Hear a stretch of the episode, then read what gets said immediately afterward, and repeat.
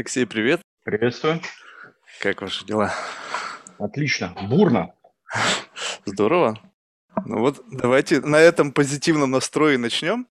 Давайте. Отлично. Тогда представься в двух словах, кто ты и чем ты занимаешься, чтобы у слушателей было представление, о чем пойдет речь.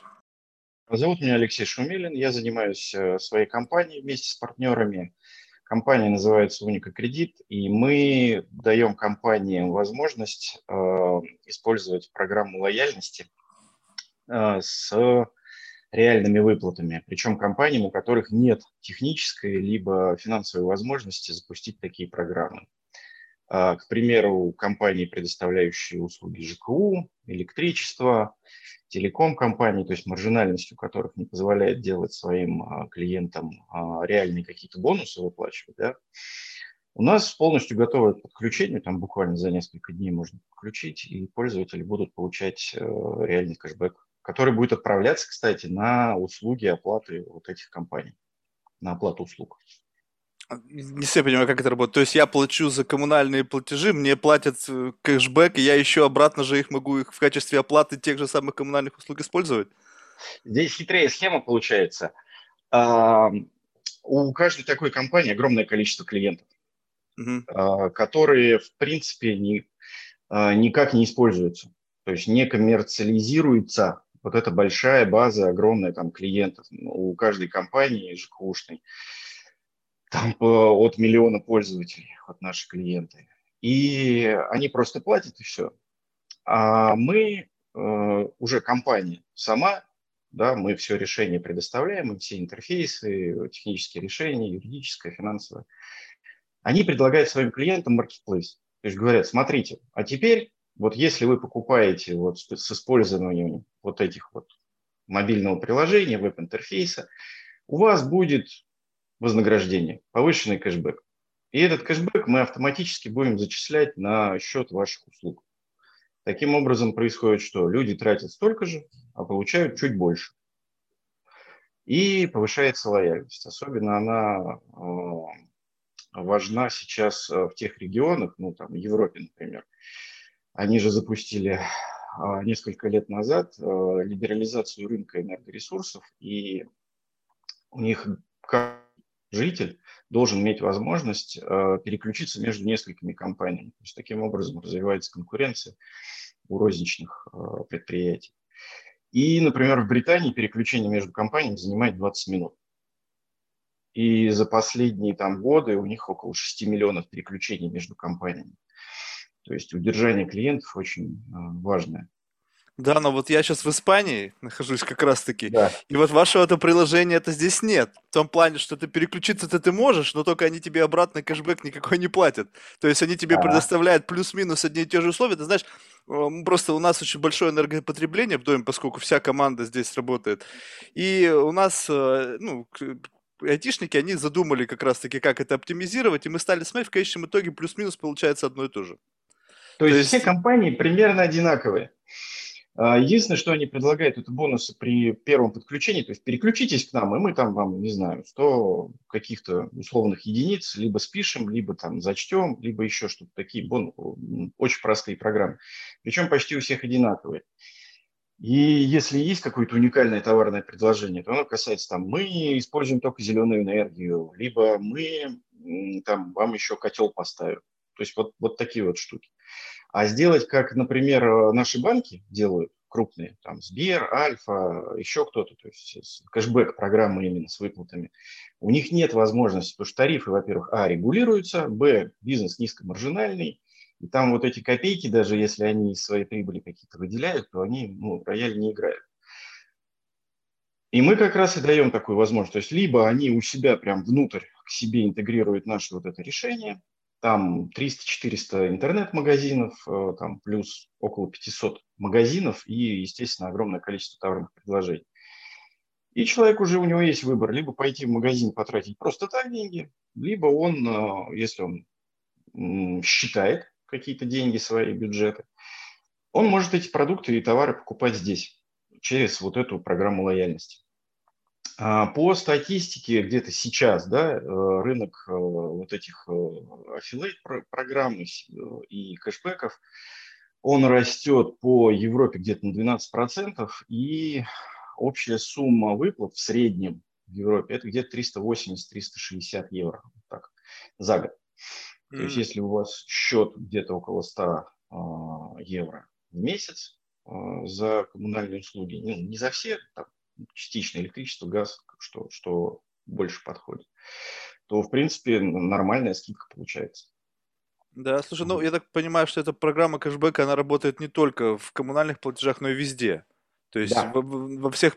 А была какая-то статистика? Вот если заморачиваться на это реально, э, то сколько человек среднестатистически может э, получить в качестве ну, вот, кэшбэка в конечном итоге по итогу использования год, если вот он будет действительно вот заморачиваться каждую акцию и вот...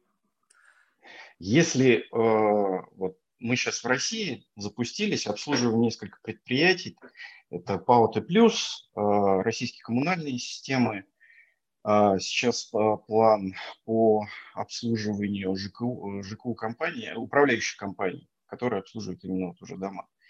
Значит, максимальный кэшбэк по России был там, где-то 11 тысяч рублей за месяц. То есть человек просто там выбрал товар дорогой, ноутбук, приобрел его и получил такой кэшбэк. Плюс высокие очень кэшбэки вознаграждения за финансовые продукты за оформление кредитов, э, дебетовых карт, депозитов.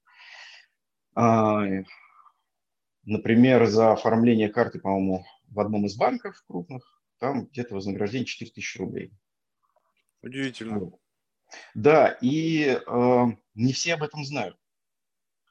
Самое удивительное, когда мы общались э, с маркетологами и э, там нескольких компаний, э, они воспринимают кэшбэк исключительно как банковский. То есть вот карта банка с кэшбэком, вот я это знаю. Типа, а вы мне что-то тут рассказываете, какая-то непонятная история. То есть мы пытаемся перевести из э, категории кэшбэк для гиков э, и для тех, кто там заморочен вот с этими э, программами, на полностью сервис end-to-end, который можно подключить, использовать, и все процессы мы берем на себя. Ну, это вот э, чем я последние 20 лет занимался а, в крупных компаниях. То есть это формирование сервисов из разных многих кубиков а, для бизнеса. Вот, в принципе, та же самая история. Берем много-много кубиков, объединяем их, интегрируем внутри себя, и уже вот из этой вот коробки простой в использовании сервис получается. А насколько реально простой? Ну, честно скажу, у меня вот много разных карт, там, ну, не знаю, там, начиная там с American Express, ну, в общем, разных, и там тоже есть всякие программы. Вот, честно скажу, ни разу не использовал. Вот как-то все это мне, ну, ну, я не знаю, просто, может быть, ну, надо сесть и разобраться, но вот насколько вот ваше приложение, оно упрощает вот эту всю работу? Эм, сколько кнопок надо нажать? Ну, надо зайти в каталог, выбрать товар, нажать ОК,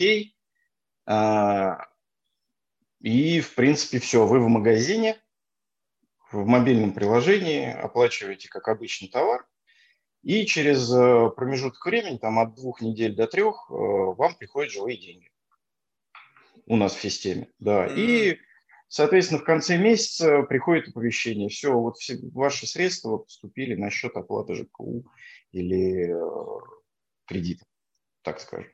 То есть пользователь сам выбирает, куда будут расходоваться его э, средства с товарного кэшбэка? Да, у нас в системе сейчас три направления. Это погашение кредитов и займов, а, ЖКУ в нескольких регионах э, и благотворительность. То есть, mm-hmm. если у человека как бы он считает, что это полезно, он может направить в четыре фонда э, свои средства. Это здорово. Вот, вот такой историей мы занимаемся последние два года. А, сейчас э, а, планируем выход вот в Европу. По России у нас тиражирование. В общем, все интересно. И что самое интересное, мы обнаружили, и, э, что интересно здесь, и больше всего в Европе, конечно, это социальная направленность такого сервиса. Потому что э, после всех наших ковидных дел а, задолженность растет, доходы падают, причем это касается, и это же как бы а, взаимосвязанная история. То есть если упали доходы у граждан, то падают доходы у мерчантов, у производителей, то есть у всех. Вот эта вот история катится. И с помощью этой истории мы, получается, сокращаем как бы и расходы, помогаем людям гасить задолженность, у них есть теперь, ну, то есть они все равно что-то покупают, все равно что-то покупают. И с этого они могут получать э, определенную выгоду. Вот такой вин-вин плюс вин. Слушай, ну вот я просто пытаюсь понять экономику этого процесса. То есть, по сути, э, это э, попытка там, тех или иных там мерчантов, производителей поделиться частью прибыли с потенциальными клиентами с целью формирования какой-то знаю, системы лояльности для того, чтобы выбирали именно их продукт, так? То есть это продуктовая история непосредственно с поставщиком продукта, либо с ритейлером. То есть кто, кто во главе вот этого системы распределения? Ритейлер, который решил, что вот этот, он будет делиться частью маржи с продукта, либо сам производитель продукта, который находится уже у ритейлера? А, две истории. Значит, Россия, Европа. По России у нас а, два источника получения кэшбэка. Это кэшбэк по чекам, то есть из любого магазина на территории России, если вы покупаете товар, который есть в нашем каталоге, то после сканирования чека вам придет кэшбэк. Этот кэшбэк идет от производителя. Mm, ну это надо отчитываться. А, потому что производителю интересно что? Во-первых, статистика, то есть где, что, как и так далее. А, он эту статистику получить зачастую не может. Либо она идет через торговые сети, где это ну, ну и не так оперативно, не так прозрачно. Мы же даем статистику вплоть до, где была приобретена, там, в каком городе, что еще есть у человека в чеке, что он приобретал, там, какие есть э, конкуренты и так далее. Плюс э, запуск новых продуктов. Это дорогое удовольствие, то есть это реклама, э, бюджеты огромные, и вознаграждение именно покупателя уже конечным, оно более прозрачно. Потому что слить бюджет можно любой на интернет-рекламу, любой на, на телевидении, то есть он практически ничем не ограничен, только вашей фантазией. А, это первая история. Вторая – это интернет-магазины. У них также а, растут затраты на интернет-рекламу. То есть по э, каналов в целом около 700, по которым можно продвигать какие-то продукты. Но основные остаются все те же самые. Это Яндекс, Google, Facebook, Instagram и так далее.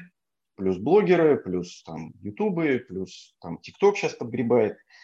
А, дорого, очень дорого. То есть вы, если у вас продукт э, конкурентный, то за каждого покупателя вы будете платить там, по, ну, вот финансовые продукты, например, там две с половиной тысячи за, за клиента получается в среднем, да, то есть mm. до 10 тысяч доходит. Это за ваши Хороший инсайт, хороший инсайт. Да, да, то есть это чисто на рекламу. А по дорогим финансовым продуктам, например, займы под автомобили, а, большие кредиты, B2B, особенная история, там до 25 тысяч доходит Ох, за каждого клиента.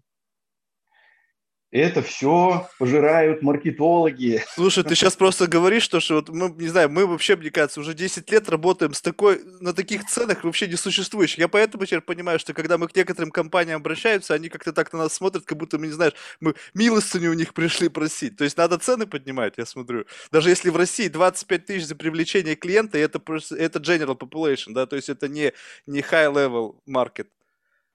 Нет, нет. Это вот займы под автомобили, э, ну, обычные, то есть там не, не Панамера. Вот. Что-то такое среднее. Слушай, а зачем а... сканировать чек? Вот не совсем понял. Вот если, а. допустим, а. я использовал Apple Pay, да, ваша карта зашита в Apple Pay, то, по сути, этот чек, он может бринг и, ну, не знаю, ушел тому, куда нужно, нет? Нет.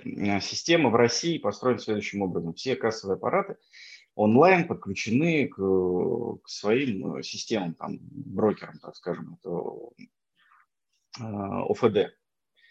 А ОФД уже передают все эти данные и должны как бы практически на лету передавать в ФНС. Mm-hmm. И э, знает вот эту расшифровку чека по товарным позициям УФД mm-hmm. и ФНС. И тот, кто продал. А банки видят, в принципе, только одну транзакцию. То есть вы потратили там 120 рублей в этом месте, в это время. Все, и эта информация разделена. Ну, вот смотри, я просто сейчас покажу. Смотри, вот у меня есть приложение здесь. Да. Так, слушай, блин, ничего не вижу. Ну, в общем, там чек прям приходит с расшифровкой. То есть вот э, там прямо в чеке все написано, сколько чего, то есть все номенклатура товаров, и это все автоматически в момент, когда ты покупаешь в магазине, там приложение магазиновское, оно выдирает все из твоей покупки и автоматически куда-то это все уходит. Да, да. А, ну, э, по, это ну, не во всех, во-первых, магазинах есть, а, не все платежные но платежные системы не отдают эту информацию никому.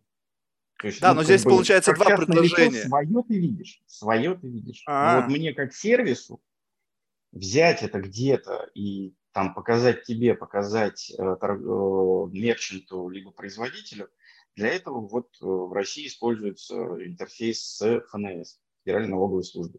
Mm. Она сейчас запускает самостоятельно свой проект по расшифровке чеков и предоставлению информации каждому человеку. То есть можно зайти, свой номер телефона зарегистрироваться, и ты увидишь свои покупки с расшифровкой. У них этот проект сейчас в работе. Эм, банки, те, которые обслуживают торговые точки, сейчас свой эквайринг, они тоже эту информацию могут получать. Вот Тинькофф, например, он ее получает, делает аналитику для там, своих клиентов. Скорее всего, он будет предлагать ее и на рынке. То есть это такая тема очень интересная. В Европе, насколько я знаю, очень все по-разному. И э, там в некоторых местах, когда я был, там ну, практически вот чек с росписью тебе дают, и все, там, сумма и, и, и пока. С интернет-магазинами проще, потому что они все э, регистрируют каждой операции, потому что это необходимо для аналитики и для маркетологов в том числе. И э, мы больше, в принципе, фокус сейчас на интернет-торговле.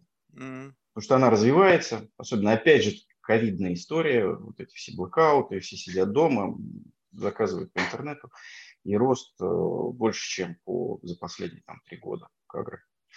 Но это надо вашей карты расплачиваться, да, чтобы кэшбэк да. получить, либо не обязательно? Не обязательно. Не обязательно. Мы свою карту тоже предлагаем. Кабренд у нас э, с Московским индустриальным банком.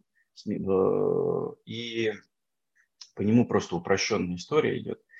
Более быстро начисляется кэшбэк. Плюс мы сейчас э, продумаем кабрендинговые акции, чтобы ну, схемы интересные как для пользователей, так и для мерчантов предлагать. И для банков. Вот. То есть, по сути, это, это тот же маркетинг, только он сделан таким образом, чтобы как бы не тратить деньги на марк, ну, какие-то маркетинговые инструменты, а просто показать человеку, что типа вот, вот продукт, вот у тебя вариант выбора. За этот ты получишь такой кэшбэк, за этот такой кэшбэк. И, соответственно, да. уже дальше сам решай. И вот тут получается интересно, вот а, как это все одновременно работает вместе со, с, со скидками. То есть получается, что скидки это как раз-таки есть та маржа, которой раньше они делились, ну, для того, чтобы увеличить спрос на там сезонный спрос или еще что-то. Сейчас, когда есть кэшбэк, то они скидки элиминируют, либо просто в момент скидок не работает кэшбэк. Потому что ну, они не могут отдать больше, чем, ну, как бы, чем, чем себестоимость продукта. Два основных инструмента сейчас, которые растут, это вот скидки и кэшбэки.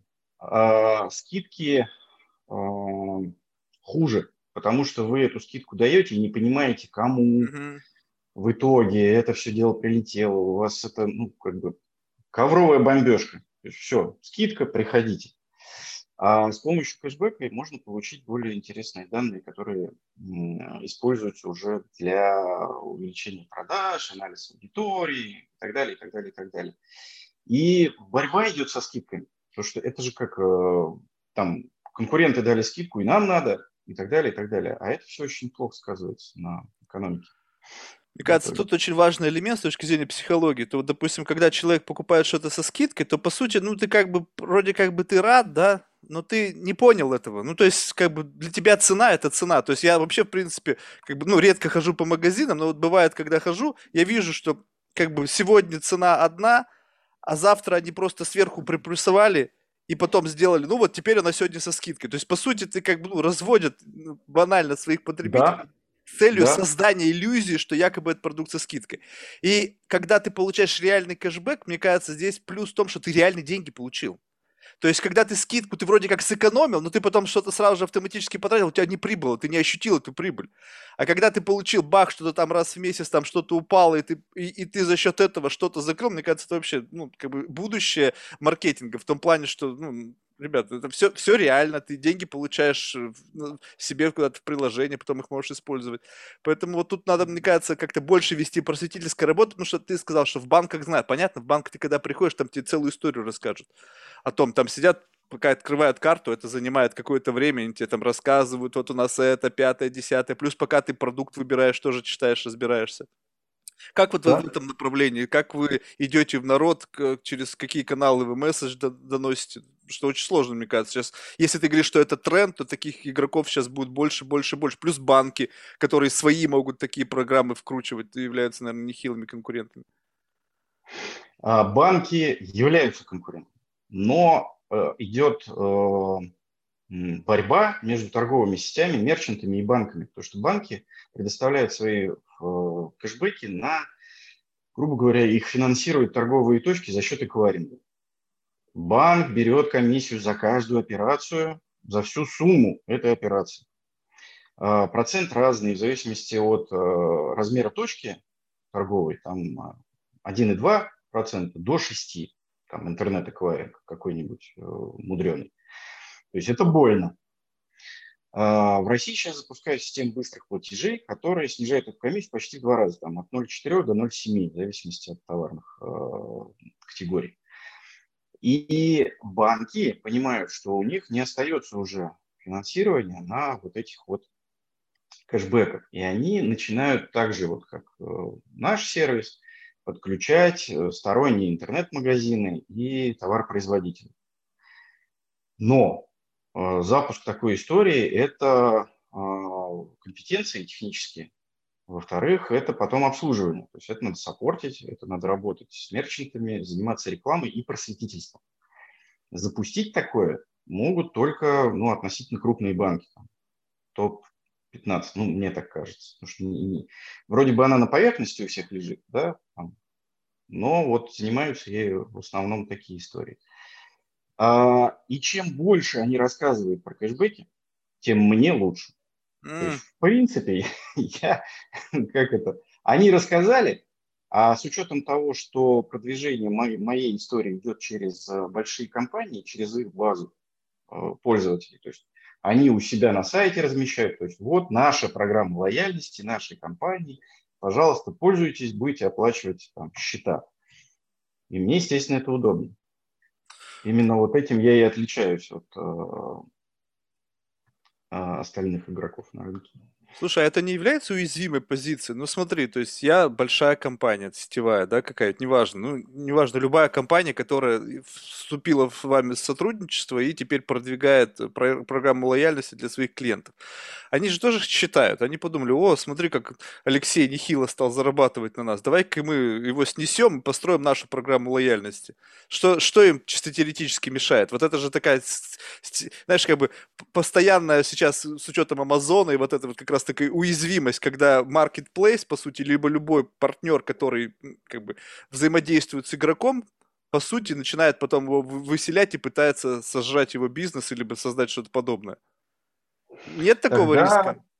Риск, естественно, существует, э, но мы оцениваем его как маловероятный. Почему? Потому что ЖКУ компания занимается, или там, а, ну, будем называть их utility company, она занимается своим бизнесом. То есть ей нужны там трубы, провода, электричество и так далее. Для того, чтобы сделать такое решение, им надо у себя запустить относительно небольшую, но IT-компанию. То есть это... Блин, ну IT там, сейчас по... все приложения идут, все, все эти э, компании, они сейчас IT, ох, как работают. Ну, я не знаю, конечно, вот, ну, не знаю, у меня в Америке все, все utilities, все с приложениями, причем такие приложения нехилые. В Испании здесь тоже все, почти все, кроме, по-моему, воды. По-моему, там это государственная компания, и у них нету такого толкового приложения. Все остальные utilities полноценное приложение, соответственно, у них уже есть IT. Есть. Но есть а, разница между мобильным приложением, которое интегрируется с вашей CRM-системой или учетной системой. А, ну, как бы, если в детали углубиться, то, например, наша система для того, чтобы как определяется сложность системы? Это количество тестов на ошибки, которые нужно провести для того, чтобы ее полностью протестировать. Вот у нас это около тысячи тестов. Тысячи операций нужно провести в системе, чтобы проверить ее вообще, она работает правильно или нет. Для мобильных приложений, которые вот стандартные, это уже ну, намного проще. Обычно все учетные системы, которые предлагаются на рынке, берем там, не знаю, 1С, Э, европейские э, э, системы, там SAP One, например, либо Salesforce, они все идут фактически со стандартной инфраструктурой для там, мобильного приложения. Mm. То есть там доработок не так много. Здесь это большой комплекс историй, сложных технических историй, с с тестированием, с поддержкой системы разработки, DevOps так называемый. То есть это нужно сначала построить небольшой заводик, который может производить ПО. Mm. Представим, что у вас э, система, в которой работает там 10, 10 разработчиков, и они каждый свое пилит, причем одно и то же, то есть на одном и том же объекте меняют. Представьте, что у вас произойдет, если вы сделаете не в том порядке что-то. То есть у вас все сломается. Вот поэтому э, Сбер, Альфа и все остальные выкачивают с рынка практически всех айтишников, всех программистов, которые только есть. То есть это э, дефицит айтишников. О чем он говорит? Что ну, какое-то серьезное решение, чтобы сделать, нужны компетенции. Если бы это было как взять и заказать пиццу, то программистов на рынке было бы свободных очень много.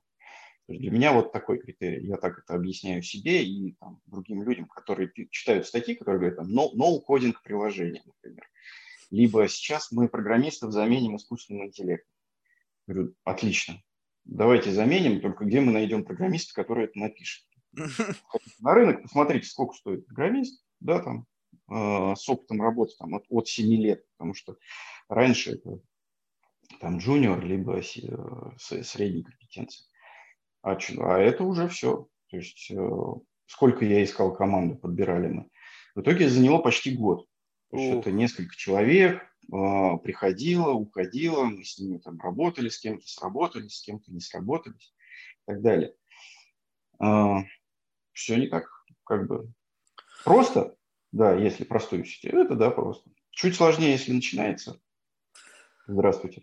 Ну, понятно, то есть основная задача просто постоянно поддерживать высокий уровень продукта для того, чтобы, во-первых, у них соблазна не было и не было претензий со стороны клиентов, и поэтому, в принципе, это будет занижать уровень их мотивации, потому что это движение им будет очень дорого стоить.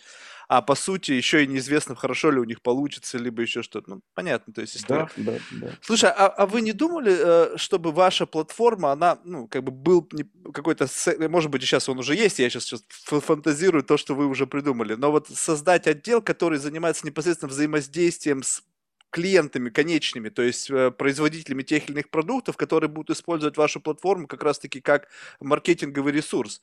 То есть, по сути, когда попадает у вас продукт в каталог, то это их как раз-таки маркетинговая акция. Начали, вот буквально в последние там два месяца mm-hmm. идет работа уже напрямую с производителями, торговыми сетями, а, обсуждаем условия, смотрим на конкурентов, а, ну, смотрим на конкурентов давно, знаем там плюсы и минусы у них, э, и уже предлагаем свой продукт. Есть отличия, мы э, контролируем именно антифрод, так называемый. То есть он у нас практически там близкий к 95%. То есть как люди делают? Они сканируют чеки, сидят на кассе и там сотнями сканируют чеки. Mm. Вот есть такая история. Это решается там некоторыми э, ухищрениями, там брокеридж, еще что-то, то есть они сравнивают с разных площадок и так далее. Вот. У нас своя система, которая этот риск э, снижает кардинально. Слушай, вот. я вот об этом вообще не подумал, а... что люди могут еще и здесь начать мошенничать. Господи, боже ты мой. Обязательно, обязательно. Это же люди, у них фантазия работает э, безгранично. Голь на выдумку хитра. интернет-магазине. Да, да, да, да. Заказывают товар, пытаются получить кэшбэк, потом вернуть этот товар. Такие тоже истории бывают. Их не очень много, но да, есть. Слушай, а вот а как в каталоге продуктов происходит, э, ну, э, выстраивается иерархия продуктов? Ну, то есть вот есть каталог, да, вот у вас появился новый товар, и сказал, слушай, вот, Алексей, давай сделаем так, чтобы мой товар был всегда наверху. Вот есть какая-то внутри каталога возможность продвижения товаров? Либо это какой-то алфавитный список, либо вообще как? То есть, вот, ну вот я открыл каталог, я правда не знаю, я о чем сейчас говорю, но и там, наверное, номенклатура товаров большая. Да, обычный я... каталог, да. А, ну, во-первых, те, которые наши более интересны, они наверху. Это раз. А второе, мы прям при входе в приложение можем ему, вот как в Инстаграме сторисы есть, да, вот это вот э, э, навязчивая реклама. Mm. Мы ему эту навязчивую рекламу будем показывать. вот этот товар покупай, и будет тебе счастье. Э, это работает. Но Такие вещи, да. клиент должен за это заплатить либо это ваша инициатива, в зависимости от того, что увидите у этого товара больше кэшбэк, давайте мы его закинем наверх, поскольку нам будет от этого более, ну, как бы выигрышно. То есть как вот эта система взаимоотношений с клиентами построена? А, мы сейчас набираем статистику и пруфы а, для того, чтобы это клиенту показать. То есть мы ее собрали и уже можем фактически подтвердить, что вот наша система, если вы размещаете товар, то вот он полгода назад покупал вот это, а теперь он покупает вот это. Mm. Потому что производители, мы с ними начинали еще ходить к ним там в прошлом году, говорят, слушайте, ну вот это все сказки ваши, что там повышает там, лояльность, повышает продажи, нам все рассказывают, э, не верим. Слушай, а что они теряют, вот когда они, вот я всегда удивляюсь, когда по сути вы даете им возможность привести реального клиента, и только если клиент купит, они что-то заплатят. То есть, по сути, это не, не просто, что они платят что-то вперед, как это бывает в обычных использовании любых медиаплатформ. Ты заплати на вперед, а придет к тебе клиент или не придет, ну извини, это уж как повезет. Здесь-то ведь у вас идет постоплата, то есть, по сути, они должны вам заплатить после того, как сгенерирована конкретная продажа. Еще они начинают сомневаться в этом. А, мы же как? А, как учили меня? Вы продаете не компании, вы продаете человеку конкретному. То есть mm-hmm. сделка идет между мной, как человеком, да, и тем менеджером, который занимает должность определенную, там, например, у производителя. И у него есть свои KPI, во-первых, производственные, а во-вторых, есть своя репутация внутри компании. И он видит риски, что Какие? компания там молодая, неизвестная, плюс ко всему, ему для того, чтобы оформить с нами взаимоотношения – нужно согласовать договор, там, на инвесткомитете, если он есть, да, для таких, защитить эту сумму, которую он на нас собирается потратить. То есть у него определенный набор действий. Подожди, а получается, в какой-то входной билет есть? А, ну, вы же должны этот кэшбэк пользователям отдать, да, то есть вознаграждение. То есть да, но это уже от прибыли идет. Да, э, но вы все равно это должны внутри компании, как, как устроены большие компании, большие производители. Это много-много-много людей, которые контролируют друг друга, чтобы один не потратил денег больше, чем необходимо. Поэтому внутри компании есть инвесткомитеты, есть э, согласование договоров. Вот э, в крупной компании там 15, например, подписей надо собрать, чтобы договор, текст договора согласовать. Э, и это действительно, ну, сложная работа, э, длительная. И когда он выбирает, с кем работать, там, со мной, либо еще с какой-то компанией, он как раз это и оценивает. Mm. Он потратит месяц, там, условно, со мной, либо месяц с другой компанией. Одновременно у него нет ресурсов. Ресурсов всегда не хватает. Это так положено, чтобы люди были загружены. Вот в чем э, основная, как бы, это даже не проблема, это задача. И для того, чтобы ее решить, нужно привести пруфы, то есть доказательства, чтобы эти доказательства он мог предоставить по цепочке тем людям, которые принимают решения. Теперь эти пруфы у нас есть, мы их предоставляем, и ему гораздо легче протолкнуть это решение. Вот как mm. это примерно работает.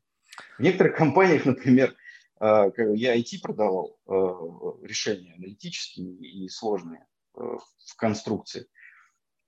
Приходишь, рассказываешь, они говорят, отлично, все нравится, и ты замечательный человек. А теперь расскажи нам и напиши, как нам это купить. Потому что внутри компании вот эти вот процедуры, они э, слишком трудозатратны для того, чтобы ну, как бы легко их проходить. Это специально сделано, чтобы бюджет не пере... Блин, ну это... Это, это вот, мне кажется, всегда, когда вот я просто понимаю, что вот есть какой-то common sense и есть бюрократия. И вот э, иногда бывает, что вот из, в силу вот этих действительно сложностей бюрократической машины внутри, инертности самой корпорации и так далее, очень много благих идей, они просто зарубаются на корню, потому что сам человек либо просто не хочет рисковать, либо не хочет тратить время. И тогда вот вопрос, в идеальном мире вот эту систему можно полностью автоматизировать, чтобы для любого участника это было там, не знаю, там, 10 клик и все, и, и connect. Эм, ну, в малом и среднем бизнесе это, да, реализуемо, э, поэтому SaaS-решения очень э, бурно развиваются и рынок растет. Для больших корпораций это, мне кажется, невозможно. Потому что решения принимают все равно люди. Все очень субъективно. Э, статистика еще более субъективная вещь. И ее автоматизировать, это, к примеру, живой пример. А, как при... заменить правительство, либо его функции там, на каком-то уровне каким-то искусственным интеллектом. Давно ходят эти разговоры, уже где-то 20 лет э, эксперты говорят, ща-ща-ща, все, все запустим. Вот буквально еще годик остался. Приходят э, уже к э, реализации, и оказывается, что даже перепись населения у нас э, не отражает реальности. То есть исходные цифры, на основании которых мы собираемся принимать решения, они неверны. Потому что их невозможно собрать. Люди перемещаются, а, перепись делают, опять же, люди. А, документы, которые есть э, в наличии, они тоже не отражают реальность. А, ЗАГСы. Да, по стране сгорело определенное количество ЗАГСов. То есть, ну, да, события. Все, документы сгорели, считается, что этих людей уже нет на документах. А, в этом как раз и проблема. Мы как раз эту тему буквально вот на днях обсуждали с, с Александром Суриновым. Он э, был когда-то в свое время возглавлял бюро Федерального агентства статистики, сейчас он в высшей школе экономики. Они как раз говорили про перепись населения. И я ему сказал, я говорю, посмотри, вот по сути сейчас ситуация такая, что мы живем в век высоких технологий, и до сих пор у нас есть какие-то пластиковые карточки, какие-то бумажки в виде паспорта, какие-то ID. Зачем? Вот как бы все упростил, если бы у меня был бы электронный паспорт, зашитый в телефоне, в котором есть все мои данные. Если я куда-то переехал, то вот данные миграции учитываются. Перепись населения, это вообще вот просто щелч, щел, щелчок сделал, и все, и у тебя сразу же понятно, где кто в каком месте. Понятно, что это должно быть все как бы контролироваться государством, но вот почему мы, мы до сих пор вот с, с этой вот бюрократической системы выдачи там паспортов, каких-то ID, там, не знаю, там кредитных карт, зачем? Я кредитные карты уже в руках не держал очень давно. Все в телефоне. И до сих пор мне высылают каждый там 5 лет или сколько этот кусочек пластика, чтобы я его перезалил себе в телефон. Почему нельзя просто сделать однажды банк решил, окей, перевыпуск и окей. И все, и теперь мне просто обновилась дата в моем телефоне и без всякого кусочка пластика. Также с этими паспортами. Согласись, как бы все упростилось. Да, но это такое будущее, до которого ну, довольно далеко идти. А, Все очень быстро развивается, некоторые вещи. Но мне кажется, я считаю, что нам кажется, что они быстро развиваются. Mm, интересно. Смотрите, к примеру, а, первый интернет-магазин был открыт по-моему, в 71 или 72 году. В 71 году. Давненько уже. То есть прошло почти 50 лет. И э, э, развитие интернет-торговли еще далека до идеала. Ну, ну, понятно все. А, то же самое с, и с другими отраслями. Там, электромобили, ему больше 100 лет уже. И только сейчас, там, через 100 лет, мы видим их бурное развитие. И так далее, и так далее. Э, э, первая ракета да, в космос запущена в 1961 году. Только сейчас появилась частная компания. Сколько прошло лет? 60 лет? Не, ну она появилась вот. чуть раньше. Он, он сейчас только стал запускать их. Да, да. А, то есть мы вот так видим.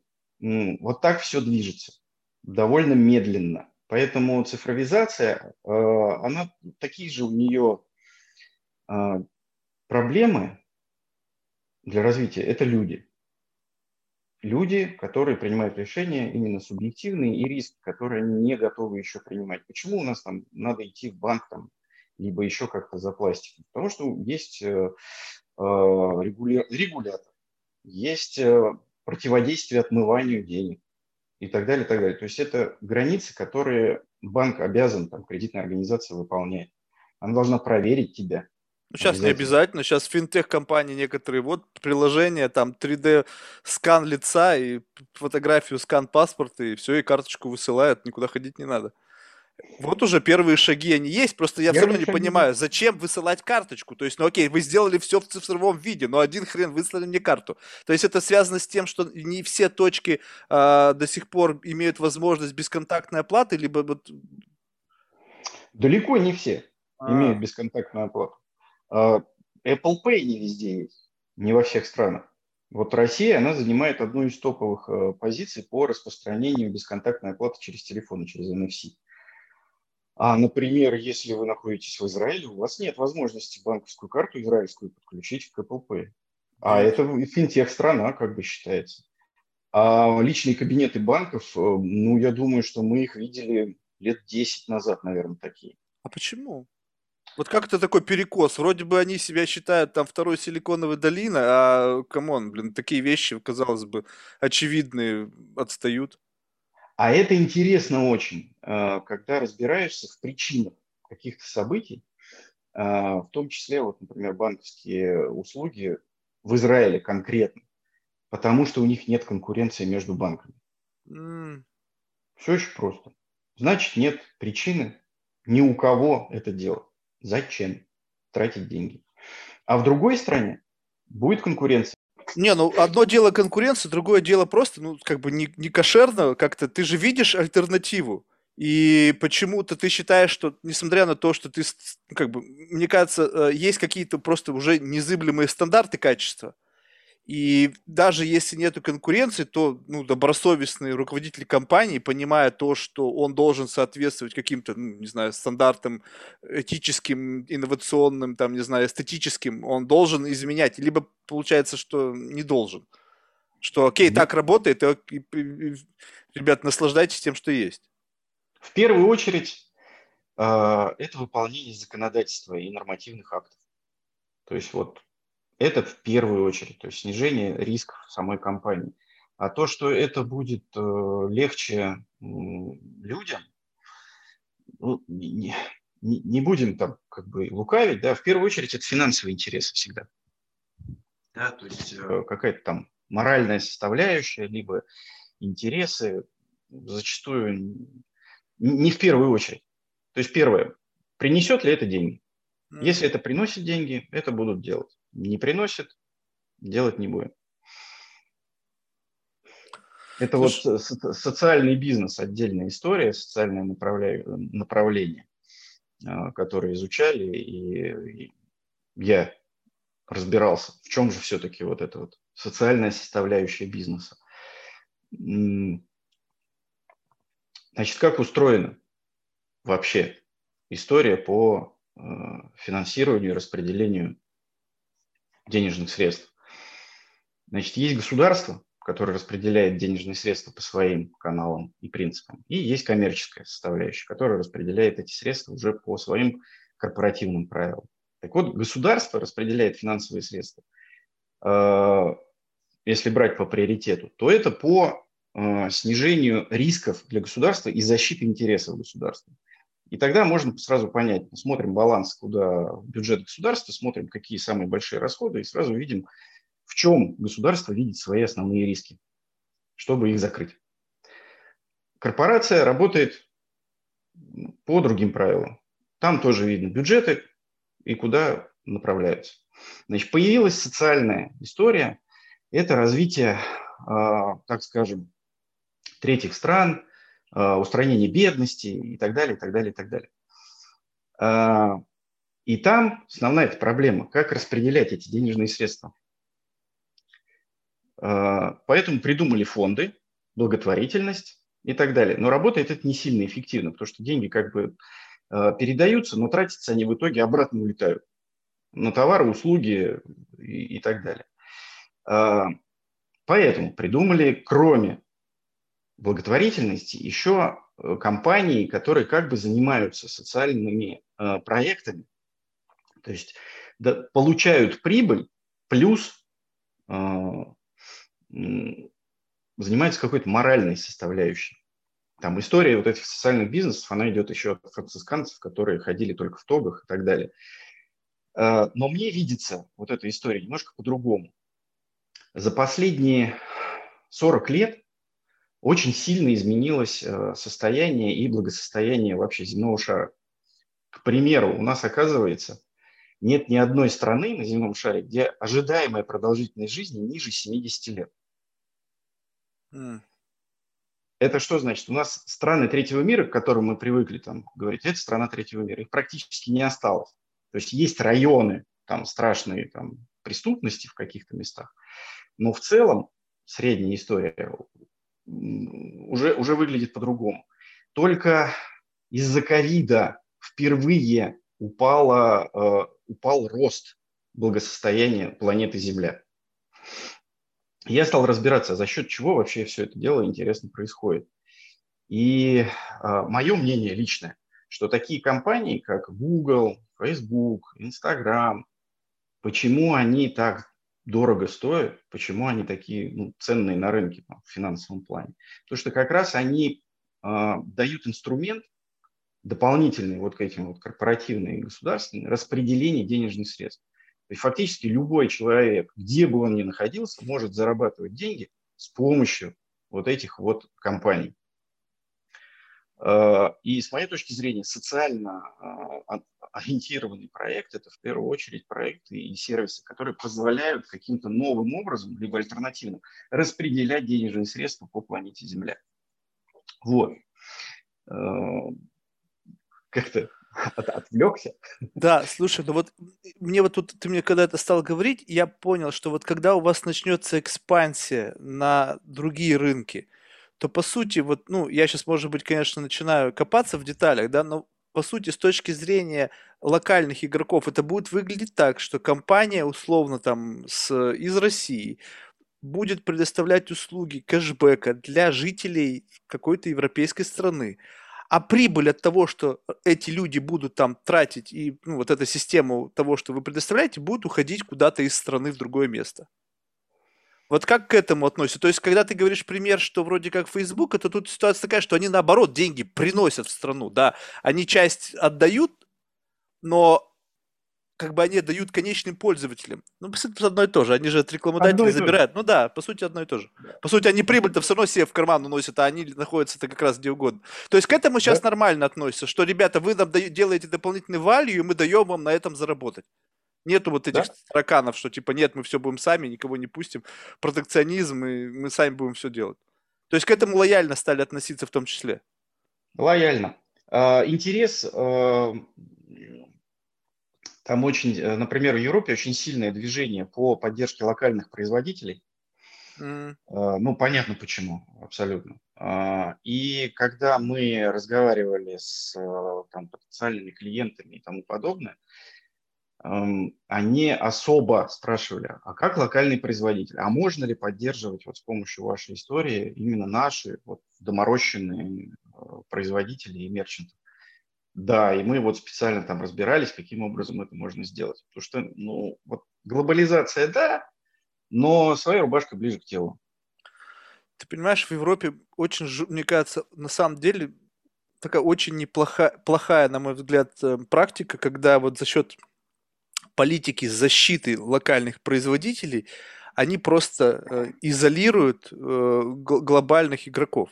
Ну, то есть, я не знаю, сложно говорить мне за всю Европу, да, то есть Европа слишком велика, но вот, допустим, банально Испания. Есть ритейлеры, в которых, ну, не знаю, 80% это private label.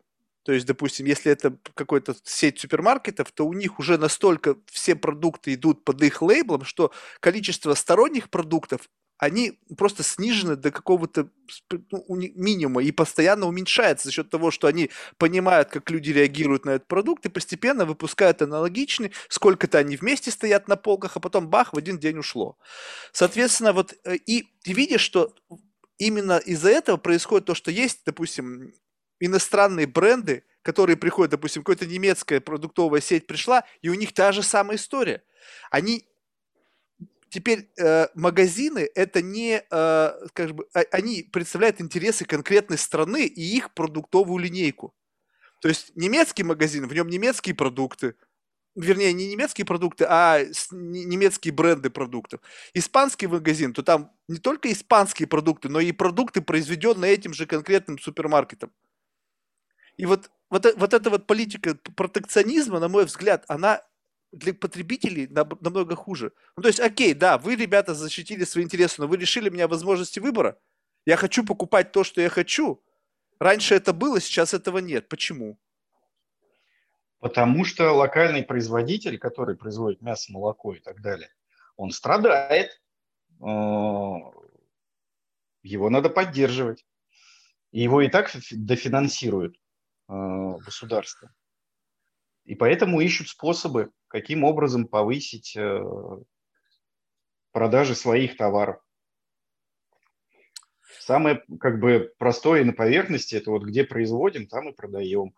Но и, с моей точки зрения есть еще такое лукавство, когда а, производители как бы глобальные. А, не, не секрет, что вообще производство продуктов питания уже готовых потреблению, оно в итоге сводится там к пяти, по-моему, компаниям глобальным. То есть практически все бренды принадлежат там 5-5-6 компаний.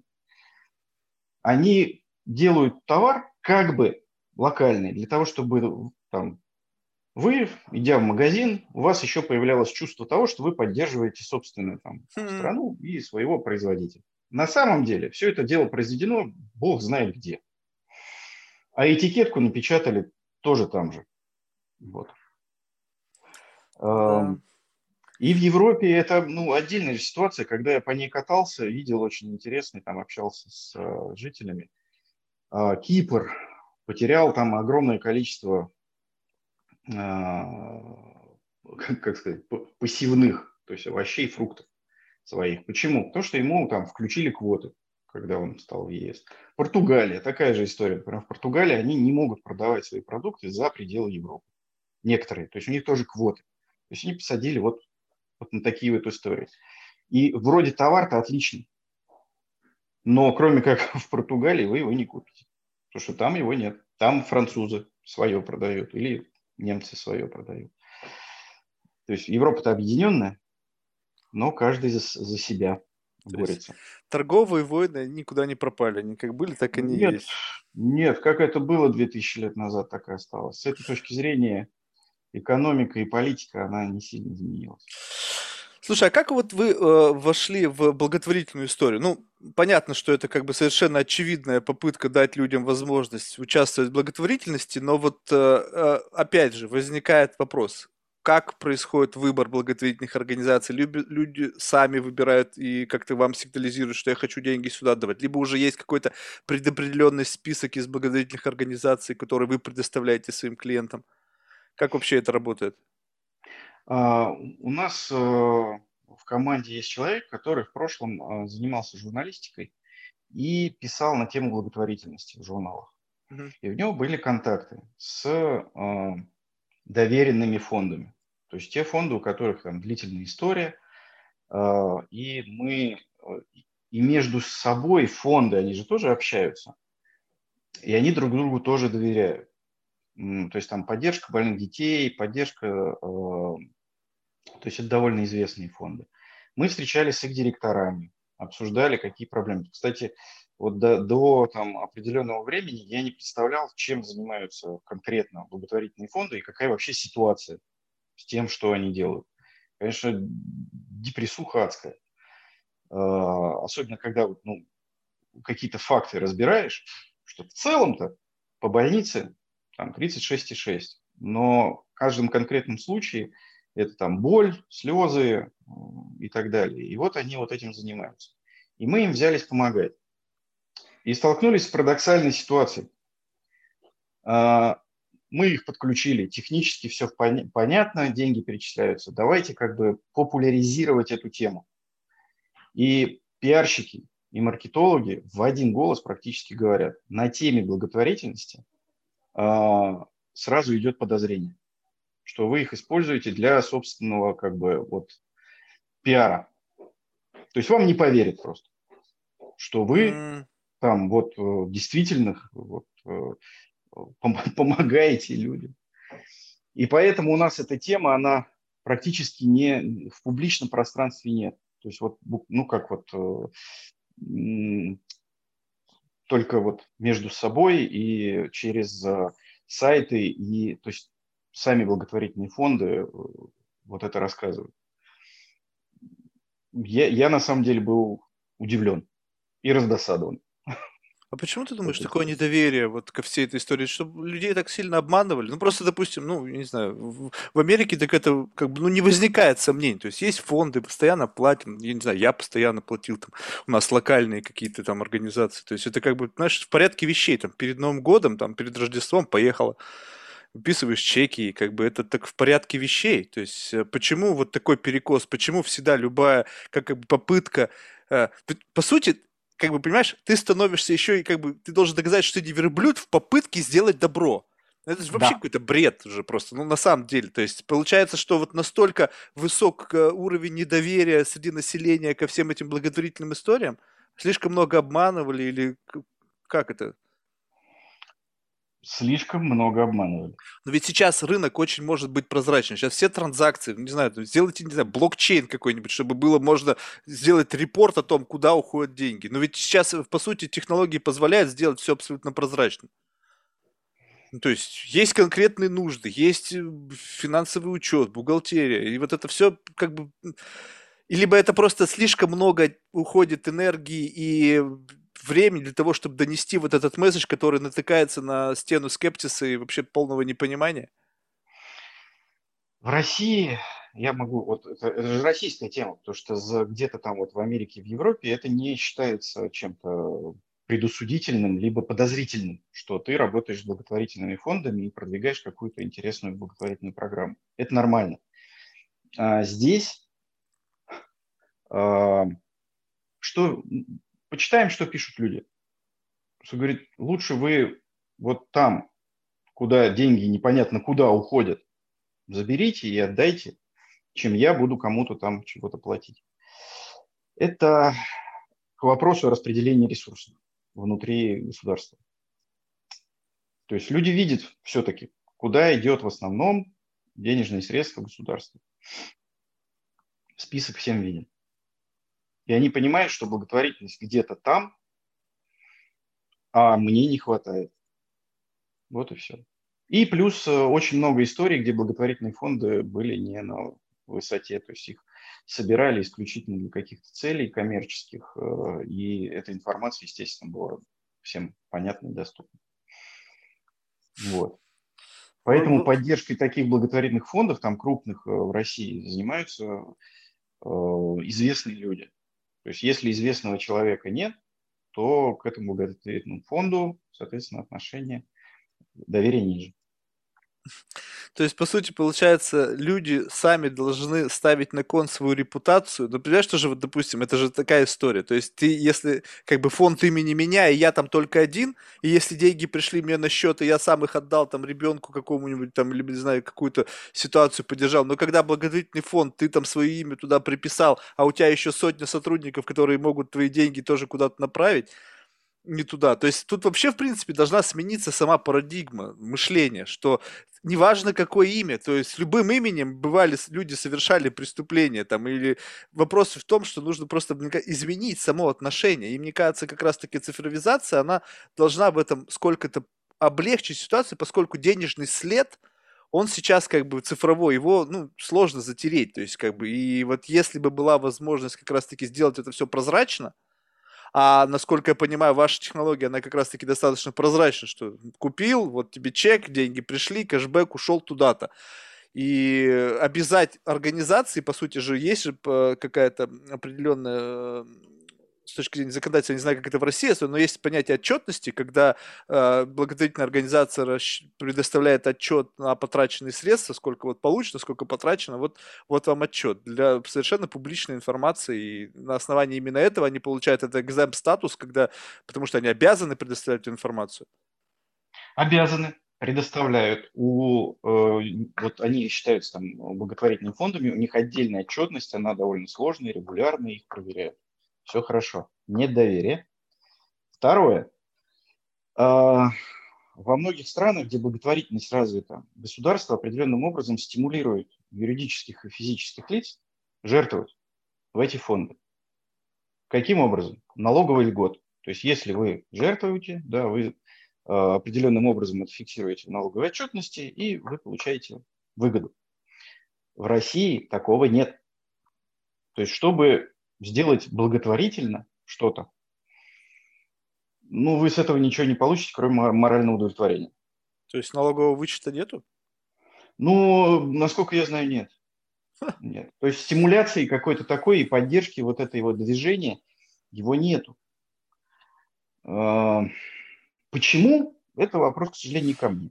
Ну, тут еще в Америке-то там как раз таки все сделано, поскольку прогрессивная налоговая шкала, что если ты попадаешь в другой брекет с точки зрения налогов, тебе нужно и будешь платить больше, соответственно, если ты сколько-то скинул на благотворительность, ты еще и получишь возврат, и еще не попадешь в более высокую э, этот, шкалу с точки зрения расчета твоей налоговой ставки.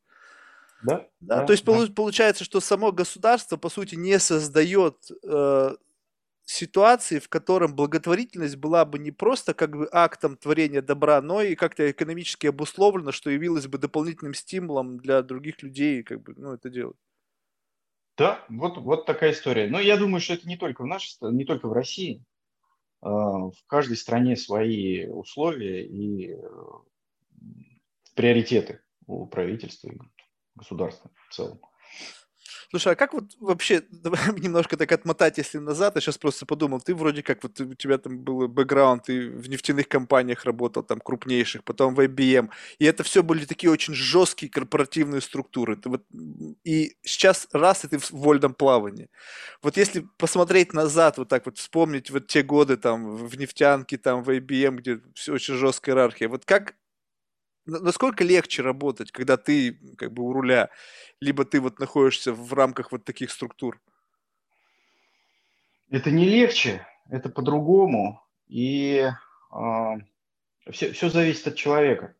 Mm-hmm. Э, у меня, например, товарищи, с которыми я начинал работать там 20 лет назад, они также до сих пор в этих структурах работают, и они, ну, кто-то счастлив, кто-то не очень. Э, как мы говорили, на определенной должности, например, нефтяной компании очень крупной, что после определенной должности у тебя должен развиться только один скилл. Это написание служебок. Mm. И ответов на эти служебки. А, я работал немножко на другом уровне. Я занимался реализацией проектов. А, но всегда новых. То есть каждый год у меня было что-то новое либо вообще не, того, чего не было вообще на рынке, не существовало. Например, я уже не помню, там в 2007, по-моему, году или 2008 э, я впервые запустил тендер на покупку серверных мощностей. mm. так называемый. То есть то, что сейчас продают там на каждом углу, вот пришел сервер почасово купил и счастлив. Вот тогда этого не было. И вот я занимался вот примерно такими проектами. Там переездами, консолидациями, запуском SAP э, запускал. И у меня как раз проектная деятельность. И когда я перешел вот в свое свободное плавание, да, пришлось изучить много нового, но это все равно как проектная деятельность. План, бюджет, сроки, статусы, ресурсы, компетенции и так далее, и так далее, и так далее, и так далее. А, в корпоративной структуре это гораздо проще, потому что у тебя есть огромное количество противовесов и, и компетенций внутри компании, которые ты просто используешь и не замечаешь этого. То есть пришел к юристам, ну, согласуйте договор. Они тебе написали кучу замечаний, ты в шоке. Типа, что вы мне мешаете работать? Сейчас приходится искать юриста, который мне напишет правильные замечания. Ну и так далее. А, плюс э, всегда были люди, которые тебе ну, спорили с тобой. То есть ты приходишь, говоришь, сейчас будет счастье. И говорит, нет, счастья не, не будет, потому что мне это не надо. И ты ему вот это вот доказываешь. А, и таким образом убиралось много проектов, которые как бы на первый взгляд были счастьем, но на самом деле счастьем не являлись. А, планы. Есть такая история, называется disaster recovery планы. Либо планы, э, бизнес-континуити планы. Это то, чем занимаются обычно банки, а больше никто не задумывается.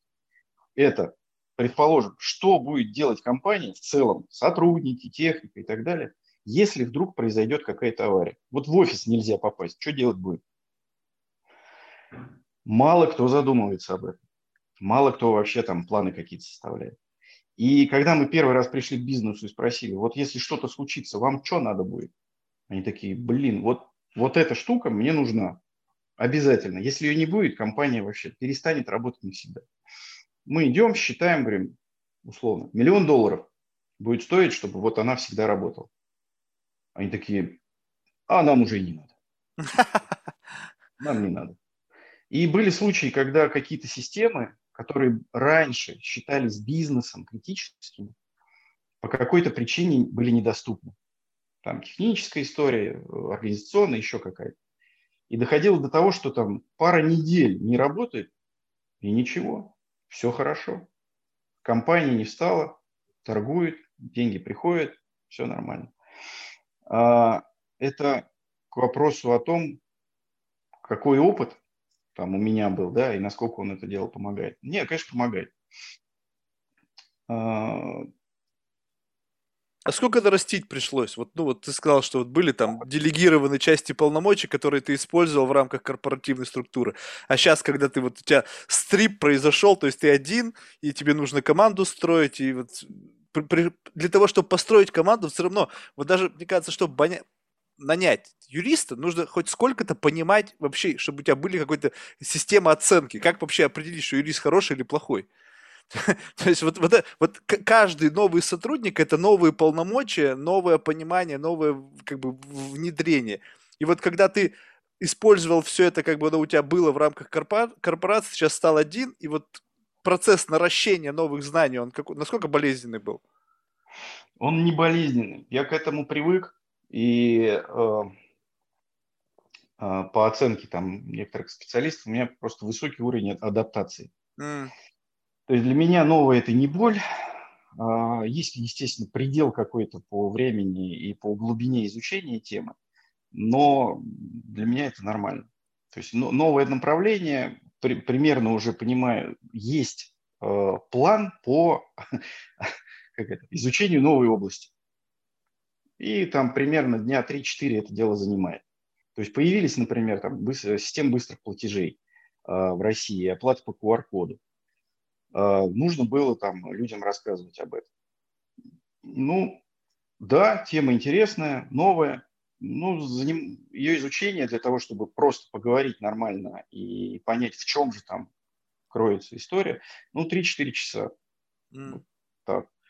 По юридической части, э, вот, например, отдельная история – это там финансовые договора, договора хозяйственной финансовой деятельности, и там корпоративные. Вот с корпоративными договорами было очень сложно, отдельная история, разные законодательства. И юристы – это люди, которые очень любят э, путать э, людей словами. То есть найти юриста, который составит договор просто, э, доступно и понятно, очень сложно. То есть читаешь договор, не понимаешь вообще, о чем он. Ну, тут, наверное, своя какая-то внутренняя специфика есть. Здесь не все так просто, как кажется. Не что, все просто. Мне кажется, они написать-то просто могут, просто в этом нет смысла. Надо, да, чтобы тебя запутать. Еще. Русский язык еще. Русский а. язык очень э, мешает э, просто донести мысль. Огромное количество вариаций и смысловых нагрузок у одних и тех же слов. Вот в английском языке гораздо проще, и сейчас э, уже на рынке есть автоматические системы, которые составляют договора. На английском языке. То есть у них есть огромная библиотека договоров, искусственный интеллект это все дело проанализировал, и если у вас есть там что-то, он вам его составит и проанализирует существующий договор. Почему? Гораздо информативнее а, языковая структура. Это в IBM продавали аналитические системы, системы распознавания речи и интонаций. И вот э, русский язык был одним из последних для внедрения. Ну, Хотя, да, казалось нет, бы, в русском языке меньше слов, чем в английском языке. В английском языке более миллиона слов, а в русском языке что-то там сколько-то их там, ну, в общем, значительно меньше. Да, нет, наверное. Вот. Э, и все и, и, и попробуй разбери, что я имел в виду. Слушай, а вот когда это все началось, это был прыжок в бездну? То есть ты просто вот у тебя был корпоративный бизнес. Вот как ты вообще к этому подошел, чтобы начать заниматься своим бизнесом? Либо ты уже работая начал создавать свой проект, и по, по мере его роста ты понял, что я креп, теперь я могу встать, это какая-то уже более-менее там, плотная почва, и я могу теперь э, одну ногу уже перенести и полноценно стоять на своих двух ногах. Либо это был просто вот, все, ребята, достало, я пошел свое делать. Пока работал в корпорациях, ко мне в голову приходили разные идеи по поводу сервисов, IT, диджитализации и так далее. Я видел, что эти идеи, я ее там рассказываю знакомым за бутылкой чая, э, и вижу, что через некоторое время они появляются на рынке. Mm. Э, это меня как бы насторожило. Это первое. Второе, э, за там, 20 лет работы у меня накопилось огромное количество опыта э, в разных областях IT. То есть э, от, ну, практически от и до. И когда я попытался найти интересную работу э, в корпорации, другой какой-то, то не было таких позиций для меня. С учетом того, что у меня был очень большой недостаток в истории. У меня никогда, только последние годы, были руководящие должности в, в трудовой книжке. Потому что управление проектом – это не руководящая должность у нас считается у HR. То есть ты должен быть, там, не знаю, директором департамента, либо там директором управления, и тогда ты можешь, ну, как бы идти на такую примерно должность. У меня в истории, в анамнезе такого не было, к сожалению. А когда приходишь, рассказываешь, там, у меня были проекты там, на миллион долларов, там, команды по 60 человек, это, в общем, никого не интересует. Бред какой. Это, ну, как бред? Э, я их понимаю. Э, они тоже как бы защищают свои риски, чтобы не, не подставиться. И вот я столкнулся с такой проблемой. Куча знаний, э, в какой-то промежуток времени я не смог найти интересную позицию, и плюс, э, как это, люди могут обычно рассказывать, я там хотел изменить мир, внедрить что-то такое. Вообще двигают что? Тщеславие и гордыня. То есть я смогу. И второй позиции – лучше попробовать, чем не попробовать. Поэтому вот я и начал а, вместе с друзьями, то есть мы там где-то год обсуждали разные а, идеи проектов, начинали, естественно, со всяких сложных историй. А, сколько у нас было? Наверное, четыре. То есть до этого проекта было четыре идеи, четыре гипотезы, мы их проверяли.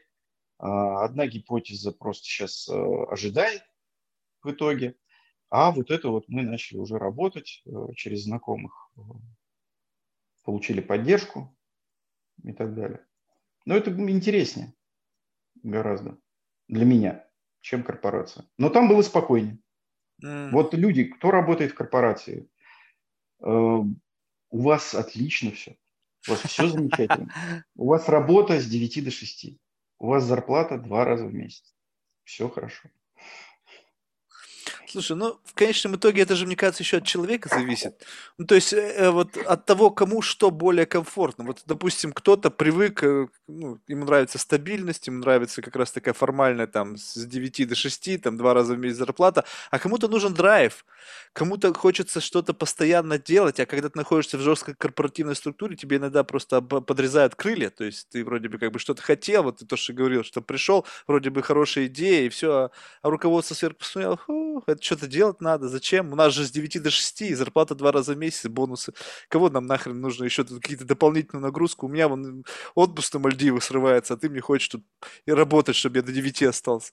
Поэтому, ну, мне кажется, разное, разный взгляд вот у людей из эм, предпринимательства такого вот активного и из корпоративной струды, и структуры. И мне всегда было интересно, как бы, почему человек выбирает одно, и впоследствии даже получается вот в твоем случае, что ты выбрал сначала вроде бы как бы одно, а потом все равно перепрыгнул на другие э, рельсы? Э, страхи. То есть в первую очередь у человека какая эмоция? То есть большую часть мозга занимает. Это страхи, различные риски. Ну так мы устроены биологически. Для того, чтобы выжить, мы должны более эффективно да, обрабатывать опасности. И как, а любое изменение – это опасность и плюс э, какие-то желания внутренние. Вот я говорю, что э, в предприниматели идут э, люди, у которых тщеславие и гордыня, она гораздо перебарывает вот эти страхи. Потому что каждый день у тебя риск в любом предпринимательстве. Ну... Без разницы. А когда ты в корпорации сидишь, у тебя немножко другая история. И люди все разные, и это хорошо. Но вот у меня, допустим, вот нет, мне вот у меня нет абсолютно ни тщеславия, ни гордыни, я просто не умею подчиняться. Вот, ну, не умею.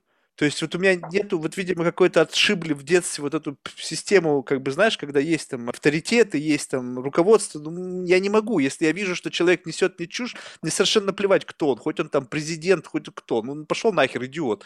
Ну, то есть вот и, и в такой, вот как можно с таким отношением работать в корпорации? Да, блин, ну, Никак. ты не проработаешь совершенно. Поэтому вот у меня просто выбора не было. То есть, как бы, знаешь, я, я бы не прижился нигде, потому что вот это вот противостояние, которое всегда возникало, даже не пробовал. Я просто понимал, прекрасно, что я не смогу. Вот, и здесь вот видишь, у меня, допустим, тщеславие, ну, как бы мне, ну, принципиально вообще, на самом деле. Просто выбора нет. Это да, это да. То есть это, это стресс. То есть ты понимаешь, что тебе будет больно. Да, скорее всего так. Больно. А ведь сколько людей вот в такой боли живут, и, видимо, и понимаешь, они с одной стороны живут в боли, а с другой стороны их страх то, что вот как бы все равно какой-то есть элемент стабильности потерять, и вот это постоянное мучение, и тут начинается и алкоголь, и таблеточки, и вот они живут в этом корпоративном мире. Не, не зря же эти ролики на YouTube, когда показывают, там кто-то в кубикле там начинает крушить там компьютер, или там еще что-то, когда у них э, в какой-то момент времени, ну просто срыв, может таблетку с утра не принял, или еще что-нибудь. Это же на самом деле, мне кажется, в, люб постоянно стремление к получению какого-то комфорта, ну, по крайней мере, я, я имел в виду комфорт, наверное, с точки зрения того, что ты получаешь удовлетворение от того, что ты делаешь. И это не значит, что это легко или просто, что это классно, что это фан, а по крайней мере вот этот импульс, всю энергию, которая есть, он, он куда-то уходит, он не наталкивается на стены бесконечные. И вот эта корпоративная структура, где либо ты должен сжрать всех, чтобы прорваться вперед, чтобы вот этот импульс прорвал там стены, потолок и так далее. Либо ты постоянно будешь в таком miserable состоянии проживать, и тут непонятно, наверное, что лучше-то. Лучше рискнуть и, может быть, потерять, потом снова начать и снова рискнуть. Так жизнь, какое-то ощущение, вкус жизни будет. А, так как люди разные, а, есть там несколько психотипов, а, ну, разделим их условно. Там активные Э, люди с активной жизненной позицией, которые все время что-то бегают, носятся, что-то придумывают. Э, ретрограды, которым в принципе ничего не надо, они всего опасаются, и балласт. упрощенно очень, то есть их там гораздо больше. Так вот, в бизнес, да, естественно, идут люди, у которых вот это вот шило в попе. А в корпорации нужны все эти типы людей для того, чтобы компенсировать вот эту шило у кого-то, чтобы не развалить корпорацию противовес и э, те, кто будут тебя все время уста- останавливать, чтобы ты разработал более э, обоснование того, что ты собрал, собрался сделать. Все не могут быть с, шилом.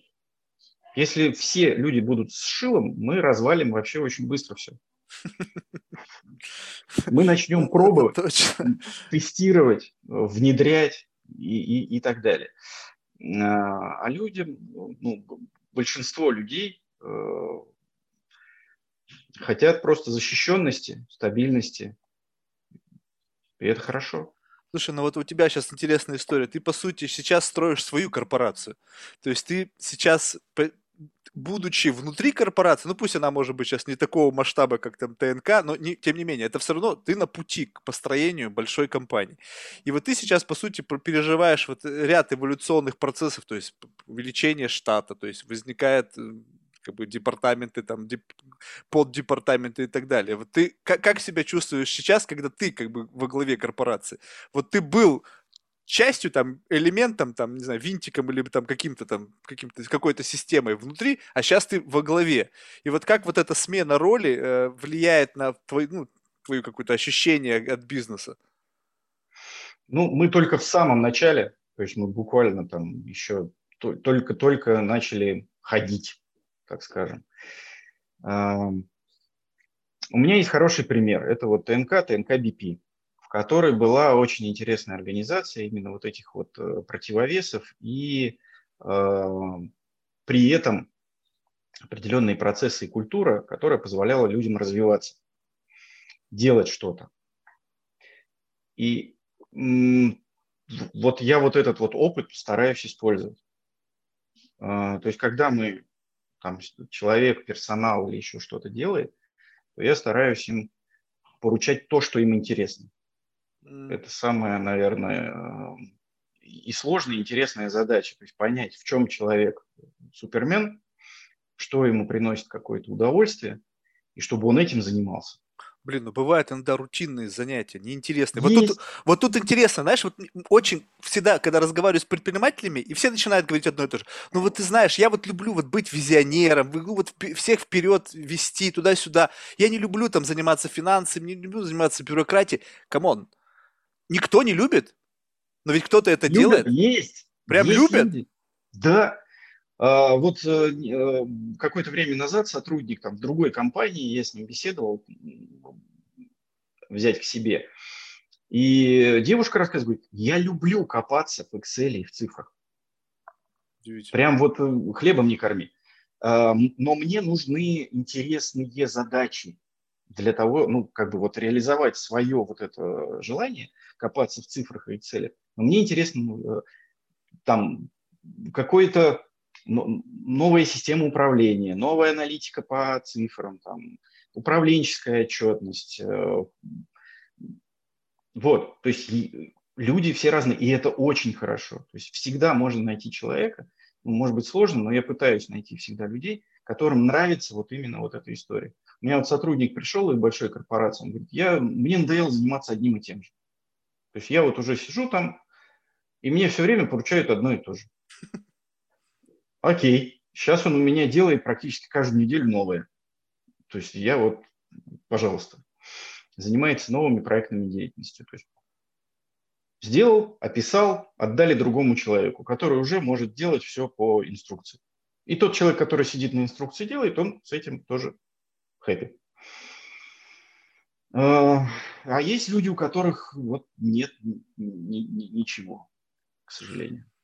Слушай, а как, как проходит набор сотрудников? Можешь описать? Вот просто чем больше ты об этом слушаешь, тем понимаешь, что это прям превратилось в какую-то прям науку, о том, как нанимать, что там происходит в процессе наема сотрудников, там какие-то тесты, собеседования, вот это целая-целая эпопея с тем, чтобы понять, подходит тебе этот человек, ну или тебе, или компании, или нет. Вот, э, ну, я не знаю, по, по сути же все как бы вот ну, на уровне ощущений. Вот и тут как раз-таки разница в том, что когда набор в компанию осуществляет какой-то HR – человек, который просто призван набирать в компанию людей, э, там, причем нанимать людей разных компетенций. Вот тут я тоже не совсем понимаю, как это устроено. То есть, когда там один сотрудник может нанимать, э, допустим, инженеров и юристов. То есть, либо это два разных HR, которые один занимается этим, другой занимается этим, и у них есть набор как это, система оценки. То есть как можно вообще понять, насколько классный сотрудник, если ты не являешься самим классным специалистом. Ну вот сейчас вот ты мне можешь сказать, что ты ну, любую фигню мне вспеть пройти, я скажу, да, потому что я ни хрена не понимаю. А если бы медик, а если бы юрист, да мне бы все бы по ушам проехались, и все бы мне что-нибудь рассказали классно, я бы сказал, да, вообще супер, пошли.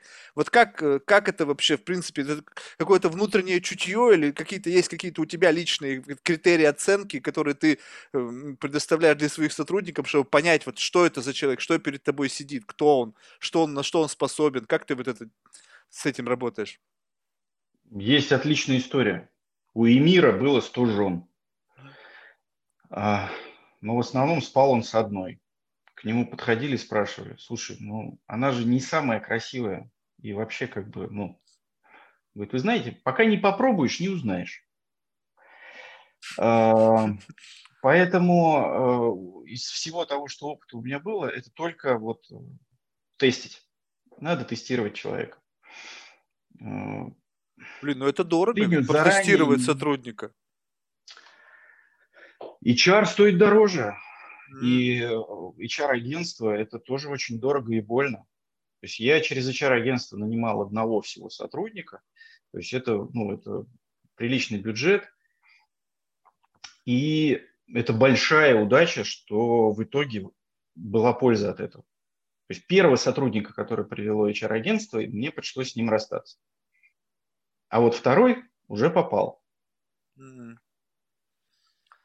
А тут получается что? Что должно что-то совпасть, чтобы вот как это, как получается, как имплантация какого-то органа в уже существующий организм, то есть приживется, не приживется, либо ты должен еще создать для него среду, что вот если настолько ценен для тебя сотрудник, ты пытаешься под него создать среду, либо ты как бы вот бросаешь его и говоришь, приживись, хорошо, не приживешься, ну, разойдемся.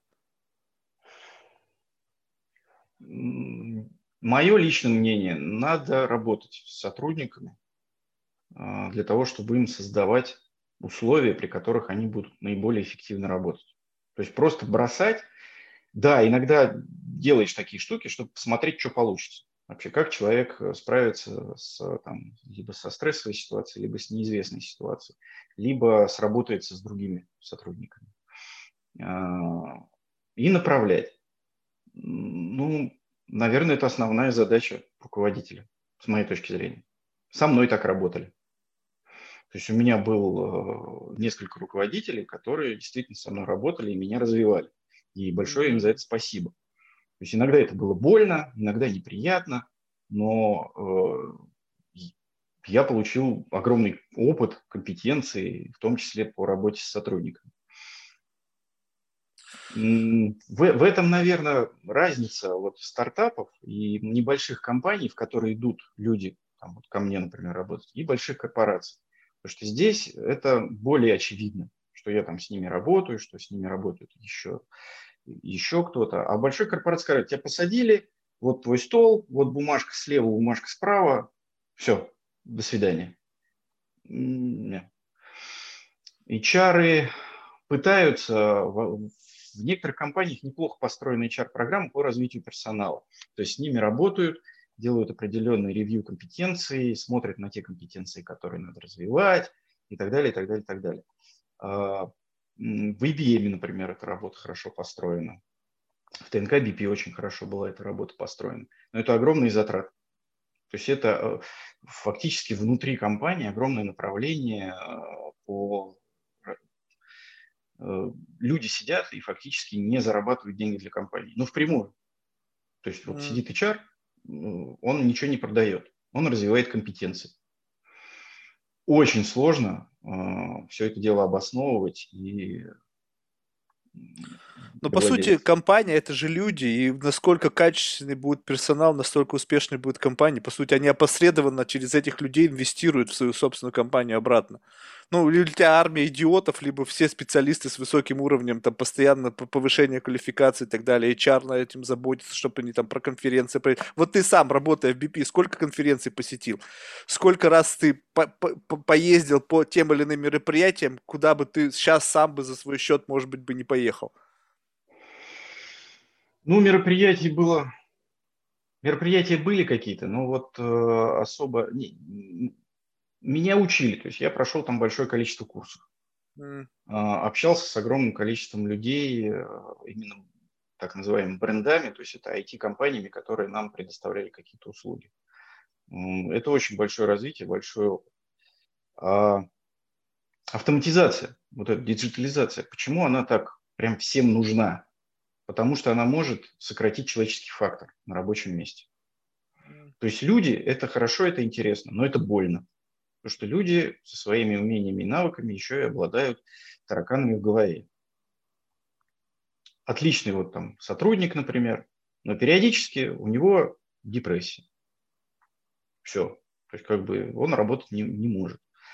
А в другой период времени он прям огонь. Вот что с таким сотрудником делать? В большой компании, в большой корпорации он, э, ну, задублирован. Может, да, да, он задублирован. Если у него какой-то свой бизнес, он может сам как-то это дело варьировать. А для того, чтобы его дублировать, что нужно? Инструкции и, и процессы внутри компании. А если есть инструкции и процессы внутри компании, ее можно автоматизировать. Слушай, а и а ты вот не работать с людьми ты вот сейчас сказал стартап, то есть ты сейчас ассоци... твой бизнес ассоциируется как стартап, то есть это и есть, вернее, позиционируется, то есть у вас есть раунды, либо ты просто назвал это стартапом в силу его ранней стадии развития? Э, стартап, э, я не очень люблю это слово. Мне просто оно прозвучало. Проект. Да, но люди привыкли, это устоявшееся выражение, которое объясняет состояние компании в данный момент времени. Да, то есть мы стартап, у нас есть раунды финансирования, есть э, план по развитию, у нас э, определенные финансовые показатели, которые соответствуют стартапу, а не большой компании и так далее, и так далее. Да, мы прям классический стартап. То есть у вас были на ранней стадии инвесторы, либо ты... А, а, были а... инвесторы, да. То есть, то есть мы через знакомых... То есть вы им запитчили сразу идею, и они сказали, ребята, окей, поехали. Да, да, да. И все, на, на, на самом деле все происходит, э, вот у нас, например, практически все как по учебнику. То есть мы три раза пробовали что-то сделать, э, не получилось, э, не взлетело, потом, но за это время, пока мы пробовали, у нас э, выстроились определенные взаимоотношения с людьми, которым интересно вкладывать э, в стартап, в проекты. И когда мы уже пришли вот с этой идеей по скрепке, по нашему сервису, они сказали, да, давайте пробовать, вот, там, раз, и выделяют финансирование на это дело. А ты можешь оценить вот этот момент, вот когда у вас было до этого две условно неудачные гипотезы, и третья вот она совпала, вот что изменилось принципиально? То есть на что инвестор клюнул? То есть э, ведь на самом деле, ну, то есть условно опять же, разговаривая с инвесторами, им важен какой-то потенциал, то есть у самого проекта. То есть, но потенциал увидеть, это же по сути еще, когда нет ничего, то есть это нужно как-то разглядеть это, это может быть какое-то полуинтуитивное решение. То есть вот в чем было принципиальное отличие тех гипотез, которые не сработали, с той гипотезой, на которую вы подняли деньги? С моей точки зрения, да, да, э, здесь зрения. очень э, простая, доступная схема движения денежных средств mm. внутри нашего бизнеса, грубо говоря. То есть это фактически там на одном слайде было нарисовано, что вот здесь деньги берем, вот сюда отдаем и себе комиссию забираем. Условно. Вот. А с остальными э, бизнесами было не так понятно, не такой объем рынка, Э, например, там был сервис без деталей, У него просто был небольшой объем рынка. И даже если мы весь его там занимаем, то эта комиссия, ну да, она как бы интересна, но не, не глобально. Плюс ко всему, этот проект имеет нормальное э, развитие в, за рубежом. Mm. То есть та же самая схема, она... То есть уже... тема масштабирования. Главное, чтобы да. был элемент масштабирования, и тогда поехали. Да, тема масштабирования здесь есть. Э, каких-то рисков, которых неизвестны э, рынку, либо там их тоже нет. То есть нам практически все известно. Осталось это сделать. Вот сделать это уже а вот если вы, вы, вы компания роста в потенциале, либо вы компания с профитом? Хотелось бы... А, тут ведь как? Все зависит от инвесторов, которые а, в данный момент вкладываются в проект, и тех партнеров, с которыми мы работаем. В данный момент наша задача – это показать профит, то есть юнит экономика, так называемая, да, то есть ее надо показать, доказать и доказать себе и всем остальным, что это юнит экономика работает, то есть на вложен. То есть покупаем, вкладываем рубль, получаем через какое время мы его обратно получаем. А, с другой стороны, есть э, проекты и сервисы, у которых нет никакой монетизации, нет никакой юнит-экономики. Telegram, например, а, хороший пример. Никакой монетизации нет. Но он интересен инвесторам, другого типа инвесторов и другим партнерам. Либо там другие цели и задачи. Все будет видно там, по прошествии времени и юнит экономика это обязательно, а дальше это рост. Потому что без роста никому не интересно. Просто знаешь, как э, некоторые рассуждают, то есть это очень интересная точка зрения, что когда как бы, ну, как ты писал, да, два, два возможных пути развития. И бывает так, что когда компания фокусируется на юнит-экономике с целью получения там, профита, с целью, как бы скажем так, э, доказать самим себе там, и инвесторам то, что здесь возможен реальный бизнес, на это уходит большое количество времени и энергии, а конкуренты в этот момент бегут семимильными шагами, совершенно не думая о том, как, ну, то есть палят деньги инвесторов только для того, чтобы в какой-то момент времени э, дать, ну, вернее, такие компании, как ты, с учетом того, что рынок уже занят кем-то, они просто были вынуждены либо присоединиться, либо уйти с рынка. И вот тут, как бы, понимаешь, ситуация такая, с одной стороны, мне всегда было дико. Ребята, вы впаливаете деньги в компании, которые не приносят прибыли. И для меня это был какой-то некий разбор, разрыв шаблона, поскольку я, в общем-то, из классической такой экономической воспитания и образования, когда тут есть доход, есть расходы, вот твоя прибыль. Вот. И я это не понимал. А потом, когда мне это стали объяснять, учитывая специфики и реалии рынка, ведь действительно это так. Что пока ты пытаешься там что-то доказать, там что-то выстроить, устроить, там оптимизировать свой процесс, другие просто бегут, сломя голову. Благо, есть куча инвесторов, которые просто не знаю, хотят вложить деньги в кого угодно. Ты человек с 20-летним стажем, с опытом работы в крупных компаниях, казалось бы, что еще нужно? Вкладывают в парней 20-летних, которых вообще три года там какого-то там непонятно чего, и их уже им дают деньги. А здесь, казалось бы, все есть и опыт, и годы, проведенные в крупных корпорациях, и понимание того, что устроено. И те, и другие находят деньги. Тогда получается, что если много денег, то выбор стратегии роста, который потенциале, что, то есть чем больше ты развиваешь, тем потенциале следующий чек на следующем раунде будет выше. И тут я для себя понимаю, блин, ребята, вы же делаете, сути дела, не бизнес. Вы просто занимаетесь тем, что вы растите мыльный пузырь для того, чтобы просто в какой-то момент времени, я не знаю, вас при каком-то накоплении критической массы какой-то крупный гигант заметил вас либо как риск, либо как дополнительный дивизион к его существующему бизнесу, и все. В какой-то момент времени там звезды сошлись, вперед, Сделка закрыта, все рады, инвесторы рады, э, фаундер либо остался, либо ушел заниматься другим проектом, и все. Вот это нынешняя реальность. Вот так работает стартапы нашего времени. И когда, когда я вижу людей, которые говорят, не, ребята, мы все-таки будем заниматься экономикой и так далее, мне это близко. Ну а правильно ли это? Учитывая то, что ты и ходишься на поле, где ребята играют нечестно. Ну, то есть, условно, нечестно с точки зрения экономических, классических экономических законов. А, юнит-экономика, она чем проста? И почему ее надо все-таки сделать? Она не обязательно должна сойти сейчас. Она должна быть, она должна быть доказана как э, в цифрах. То есть вот расходы, доходы, профит и так далее. А, и во время проектной деятельности, ну, в принципе, всем понятно, что есть определенные статьи расходов, которые являются проектными. Если их убираешь, то как бы ну, экономика немножко другая становится.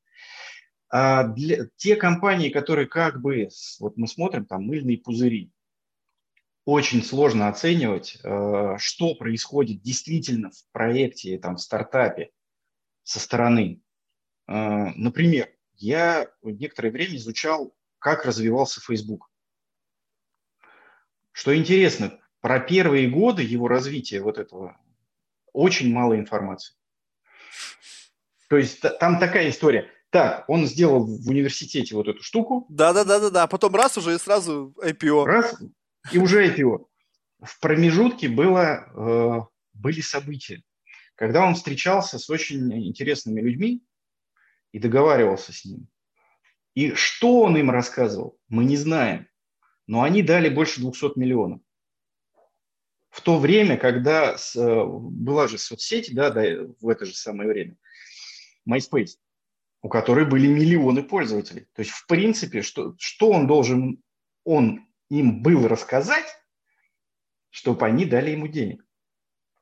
И что сделано? Опять-таки, эта информация очень редко где можно найти. Он купил огромное количество патентов на технологии, на эти деньги. И патенты именно касались обработки больших данных и э, рекламы для пользователей. То есть и, и сам проект, тот же самый Facebook, то, что мы видим там снаружи, обычный пользователь, и то, что происходит в, под капотом, на чем он деньги зарабатывает, это огромные две большие разницы. А ты думаешь, сам до этого дошел, что надо скупать патенты, либо кто-то ему посоветовал умный? Я думаю, что именно с этим он и пришел. Предположение, это как а. гипотеза. То есть он э, до этого, вот эти соцсети, они существовали как, э, как молотилка вот этих контента. И этот контент никак не использовался. А в чем Facebook э, вышел, это в том, что он сказал, а фу, на этом мы сейчас рекламу запустим. И расписал, что нужно сделать, чтобы э, запустить такую рекламу. А, а, так, как эти... а Google в то время в, каком, в какой стадии был? Я, а, я, кстати, не коррелировал эту историю, но, наверное, примерно... Просто они могли ему идею подбросить в том плане, ну, вернее, не то, что а своим действием, то, что они, какие шаги они предпринимали, они могли его надоумить на э, под, да. подобную... Да, и если в Гугле, грубо говоря, в поисковике мы проводим там 3 секунды, условно, пока ищем, то в Фейсбуке он четко понимал, и это были цифры, там в MySpace люди проводили там часы. Соответственно, значит, качество данных и качество рекламы должно быть выше. Ну, он это и доказал, это, это и сработало. Слушай, ну вот, вот на меня не сработало. Вот с момента его появления по сей день я, вот, у меня не было аккаунта там ни разу. У меня аккаунты практически везде, но чисто с профессиональной точки зрения. Я изучаю, что происходит. А, происходит там, конечно, коммерциализация в полный рост. Вот, с твоей точки зрения, вот насколько просто, ну, как бы вот уже сейчас, может, отошли от основной темы, но вот э, насколько реально, по-твоему, вот все, что происходит в Фейсбуке, реально работает с точки зрения вот, эм, я имею в виду продажи рекламы и реально генерации тех колоссальных прибылей, которые они получают? Имея в виду, имеется в виду работу для конечных потребителей для тех продуктов, которые размещают там свою рекламу. Просто ведь люди приходят туда за другим.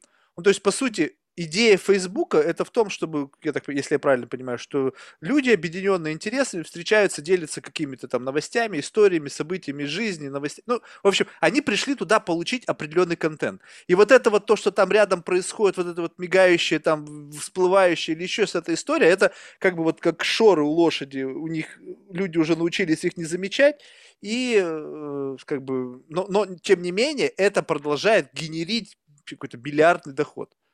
Вот как это одно с другим можно объяснить? Образование у него, Цукерберга, психологическое. Ну так, да, то есть он учился именно на психологическом факультете. С точки зрения психологии, даже если какую-то информацию мы не прочитываем, мы ее все равно запоминаем. Нейропрограммирование, нейромаркетинг? Да, не, не, но это не нейромаркетинг, это просто свойство нашего мозга, так скажем. То есть мы все равно все видим не все осознаем, но все видим. А, и поэтому вот это вот мигающее там и так далее, и так далее, оно в любом случае ну, приходит к нам в виде информации и так называемое информационное поле. А, для, торгу, для тех, кто продает что-то, а, это очень важно, чтобы человек, когда видел ваш товар, он что-то вспоминал. То есть где-то я это видел, наверное, хорошее.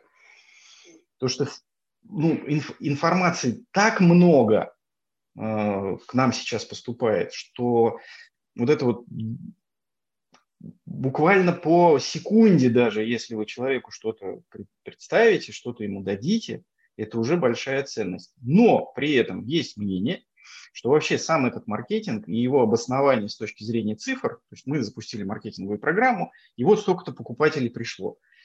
Никто не знает, э, что бы было, если бы эту маркетинговую программу не запустили. То есть, ну, нельзя протестировать. Это вот с точки зрения там психология наука или не наука. Ну, это больше алхимия. Потому что мы запустили, люди пришли, а теперь как проверить, что они, а может вы бы и не пришли. Это в Airbnb была история, они неожиданно узнали, что какая-то из их рекламных кампаний, миллионная, забыли запустить. И она не работала. А клиенты приходили. То есть они тратили миллионы долларов на рекламу, которая в итоге в принципе оказалась не нужна. Но маркетологи обязательно сидели, сдавали отчеты, что вот конверсия, там, там, там. А, то есть это э, довольно такая, не то чтобы спорная, но другого выхода нет. Рекламных площадок не так много, не так э, много вещей, ну, интерфейсов, через которые вы можете хотя бы что-то рассказать человеку. И, естественно, Facebook, да, он работает. Слушай, ну вот тебя лично, вот, вот эта ситуация, когда, знаешь, э, так э, таким понебратским языком объясняют, ну, вроде бы как бы, а что ты хочешь? Мы тебе дали возможность доступа к этой платформе, но с тебя будем драть три шкуры, делать там твое privacy, иметь как хотим, там, продавать тебя кому захотим.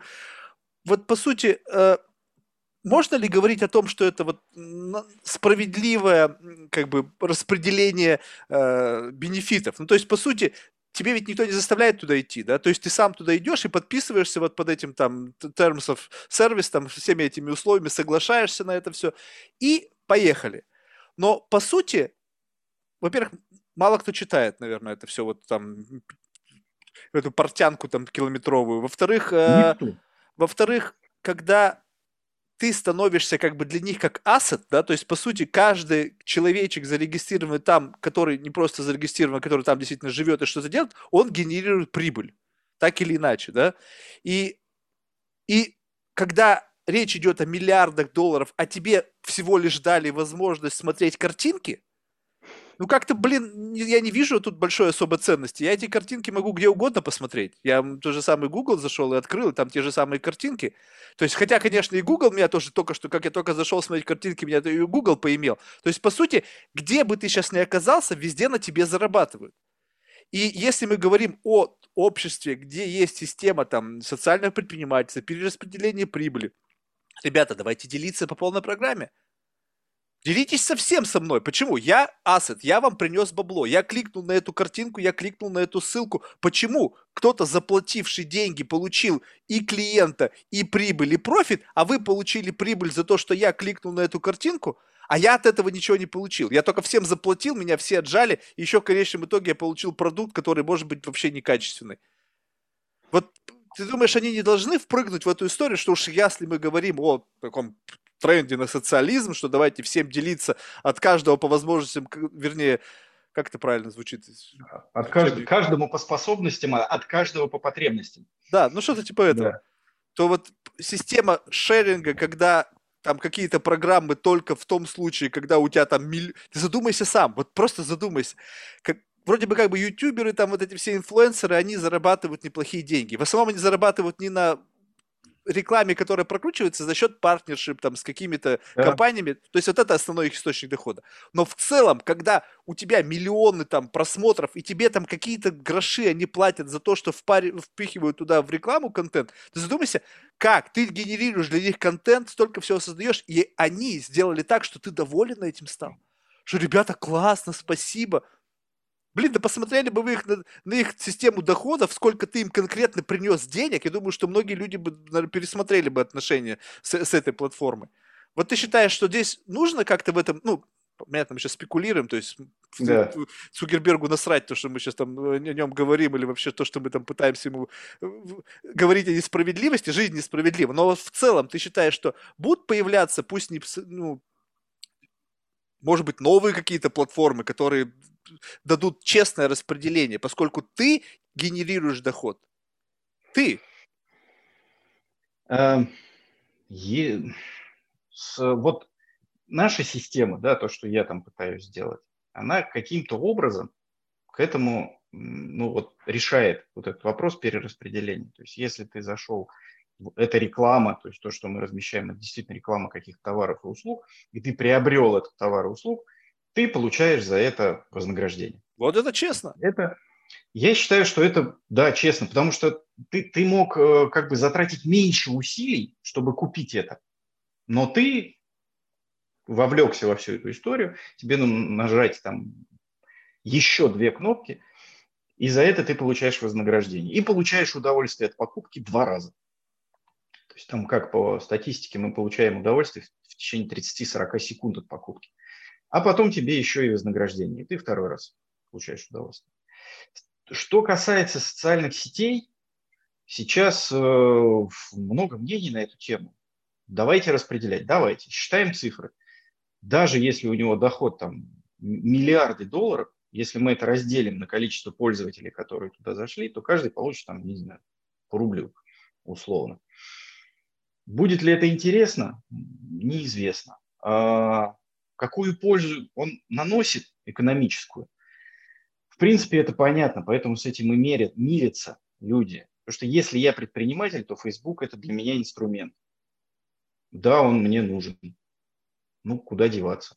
А если я просто пользователь, то я там получаю другое удовольствие. Да, ты я только общаюсь. что сказал, что 25 да. тысяч на привлечение клиента, come on.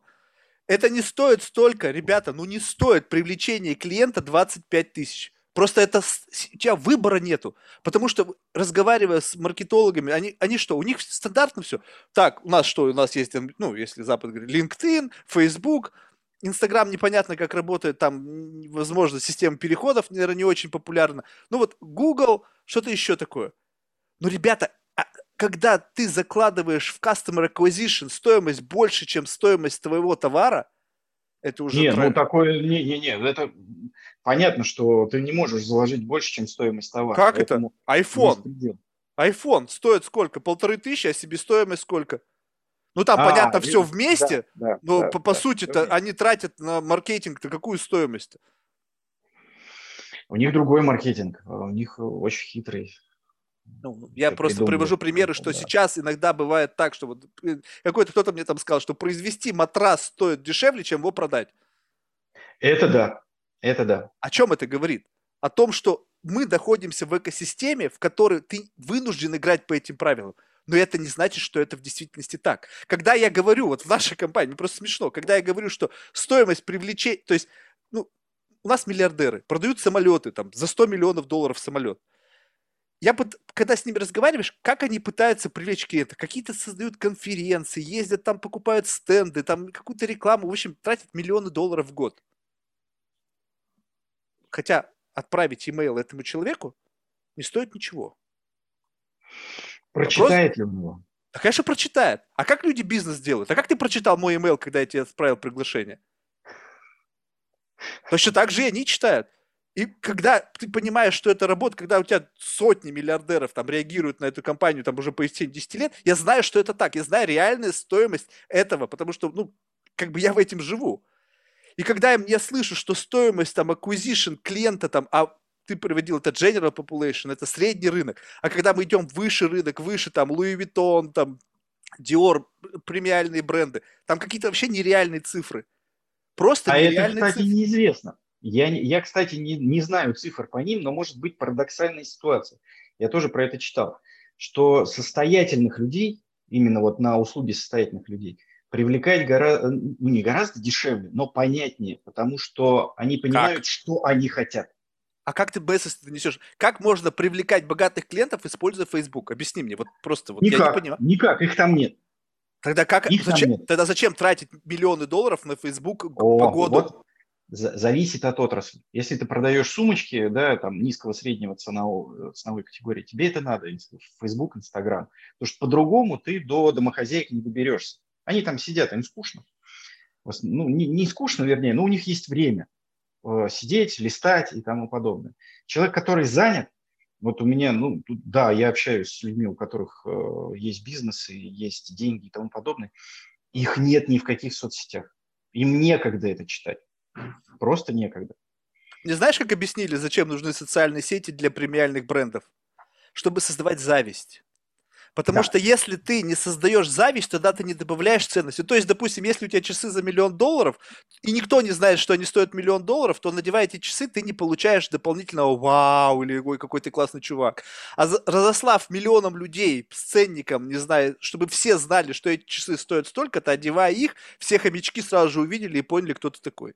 Вот это они используют, и поэтому, именно поэтому они тратят на создание рынка зависти. Но это тоже на самом деле как бы дорога в никуда. То есть, понимаешь, мы сами Почему? создаем. Это... Ну а как? Мы... Ну разве это, это хорошо? Иерархи... Это не хорошо, это, это в нашем ДНК, иерархическая структура общества. Проводились эксперименты а, для того, чтобы понять, насколько это самоорганизующаяся история вот этой иерархии. Значит, э, в России, в СССР проводили эксперименты, хотели искоренить иерархию э, тюремную. И брали людей, которые никогда не общались и не ходили вот в места не столь отдаленные, собрали их и поместили в, в отдельное заведение. Так вот, там создалась точно такая же иерархия самостоятельно, только с еще более адскими и жесткими законами. То есть э, вообще беспредел был. И отменили этот эксперимент, то есть несколько раз проводили. Это, это наша потребность э, и самоопределение. Э, э, это сохранение вида на самом деле задача. Э, потому что для сохранения вида нужно, чтобы плодились и размножались те представители вида, которые более приспособлены к текущей среде обитания.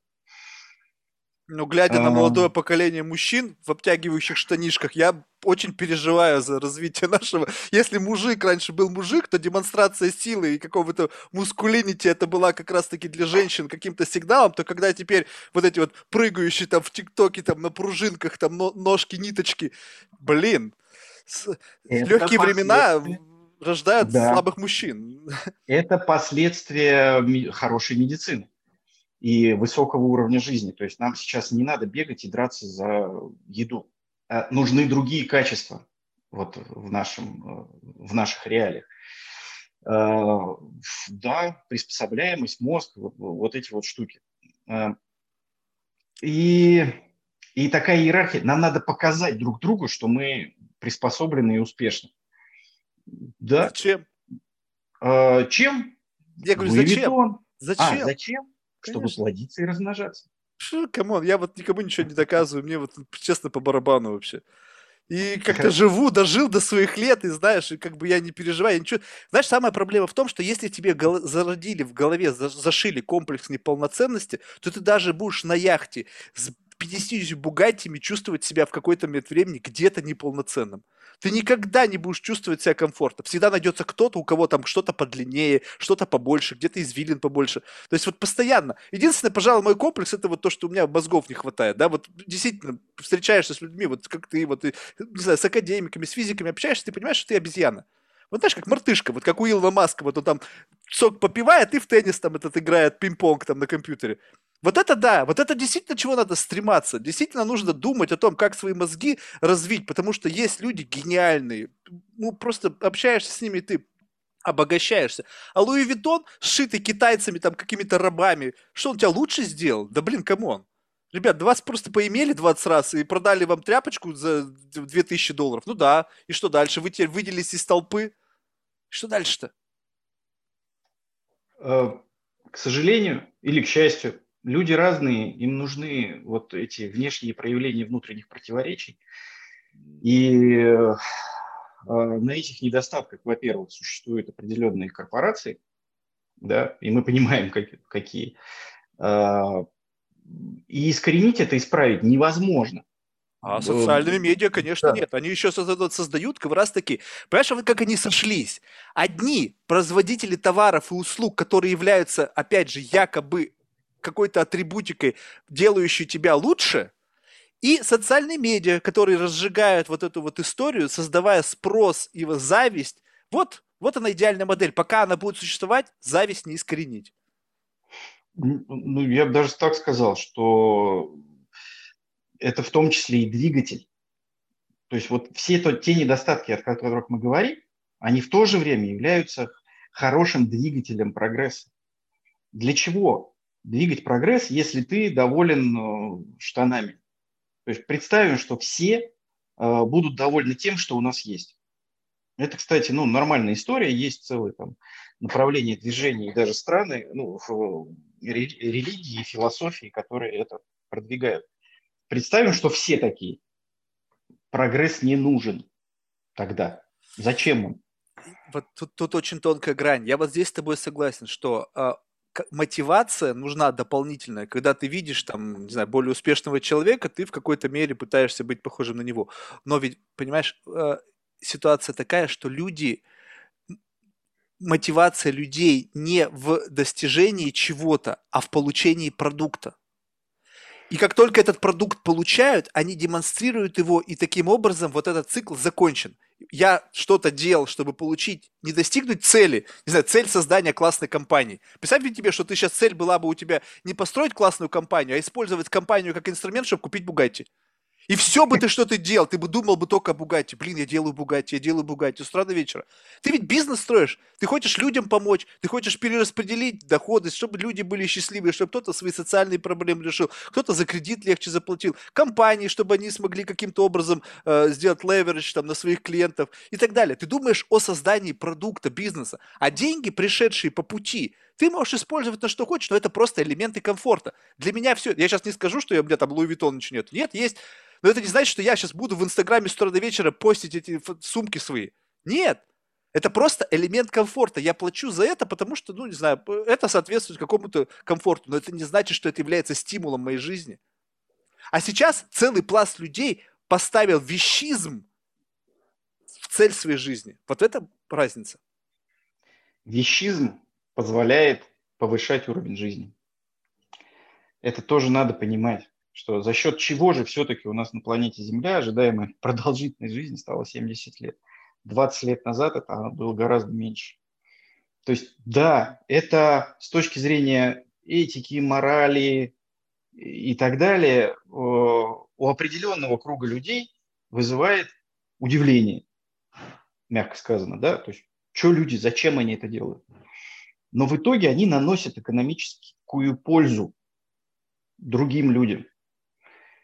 И сейчас, э, да, мы это пользуем. Мы, мы как раз вот эта вся э, маркетинговая история, вот эта вот э, зависть и так далее, и так далее, и так далее, она позволяет двигать э, в том числе хорошие вещи. То есть у людей повышается уровень жизни. За счет чего? За то, что за счет, в том числе за счет того, что эти люди покупают Louis Vuitton с такой огромной маржой. То, что деньги, которые поступили, да, они перераспределяются между другими участниками рынка. А моя мотивация э, для внешнего человека или пользователя моей, моего сервиса вообще не важна. То есть, не знаю, ну, там, я, я могу хотеть чего угодно. Условно, Бугатти. Но я для этой Бугатти сделал хорошую вещь в итоге. А. А, мотивация важна, вот когда мы между собой общаемся. Насколько мы друг друга уважаем, насколько наши ценности сходятся и так далее. А, это наш очень близкий круг общения, от которого мы получаем удовольствие. А другие люди получают удовольствие от того, что разместили фотографию куска мяса. Да. Видишь, чем я люблю общаться с такими людьми, потому что такие люди, как ты, меня немножечко как бы вот в своих мыслях, которые иногда бывают улетают куда-то далеко, принижают. Ты посмотри вот сюда. Потому что когда ты э, общаешься ну, с людьми с определенными взглядами, вы можете вариться в одном котле единых взглядов. А сейчас вот раз ты мне сказал, а посмотри сюда, Марк, вот тут ведь тоже есть здравое звено. И действительно, если так посмотреть. То есть, не, может быть, конечно, это э, процесс, он э, как бы, ну, это уже аналитика существующих процессов, да, то есть когда люди посмотрите, смотрите, вроде бы они сейчас все гонятся за шматьем там и за вещами, а на самом деле они еще и вот это делают. То есть это как бы такой, как бы обосредованный эффект, и действительно он есть, то есть это не стоит этого отрицать. Тогда, может быть, действительно плюс делают. Ребят, давайте танцуйте в ТикТоке, в ТикТоке с сумочками, будете двигать прогресс и увеличивать продолжительность жизни всего человечества. Да, да, да. В итоге вот из таких мелочей главное, чтобы они не вредили себе и другим. Это, ну, это регулирует уже закон. Да, а этика, мораль э, – это субъективные понятия, которые постепенно меняются, мы это видим. Да, то есть там э, раньше какие-то вещи были аморальные, сейчас они уже вполне себе, то есть толерантность, вот эта вот история. Это тоже э, один из инструментов развития экономики. То есть если там определенные группы населения, либо люди с определенными возможностями и потребностями были изгоями, то сейчас, с точки, э, изменяя э, отношение к ним, что мы делаем? Мы их вовлекаем в вот эту экономическую деятельность более эффективно. То есть они не пропадают. То же самое люди с ограниченными возможностями. А, государство и дают им возможность, опять-таки, эффективно перераспределять деньги. То есть если раньше на них государство тратило целенаправленно и финансировало их, то теперь там они имеют возможность зарабатывать. Э, спасибо. Супер. Как бы, Спасибо да. большое. То есть я всегда классно. стараюсь, да, я всегда стараюсь смотреть на вопросы с максимальным количеством точек зрения. А, и очень интересно для меня лично это понять причину и, естественно, последствия, чего бы то ни было. Здорово. Ну, от себя лично желаю процветания твоему бизнесу. Ребята, инвесторы, опять же, обращение к господам инвесторам. Вот, вот интересный человек с интересным бизнесом, с интересными взглядами, с феноменальным бэкграундом. Это вам не студент, который только что закончил, и как бы в него надо вкладывать. Вот все, все, что нужно есть. Поэтому, как только возникнет возможность какой-то новый раунд, ребята, запишите себе там вашу черную книжечку потенциальных инвестиционных возможностей. Алексей, спасибо. Слушай, в завершение мы всех спрашиваем один и тот же вопрос. Это кого бы ты мог нам рекомендовать в качестве потенциального гостя из числа людей, которых ты считаешь интересным лично для себя? Так, интересный вопрос. Наверное, э, это, можно сказать, деловой партнер, с которым я сейчас работаю, это Ольга Горецкая угу. обладает огромным опытом в разнообразных угу. сферах, то есть успела, то есть огромная энергия, огромный э, интеллектуальный потенциал и широкие познания как в российском бизнесе, так и европейском. Супер, спасибо. Очень интересный человек. Что ж. Спасибо вам. Все, пока. Пока.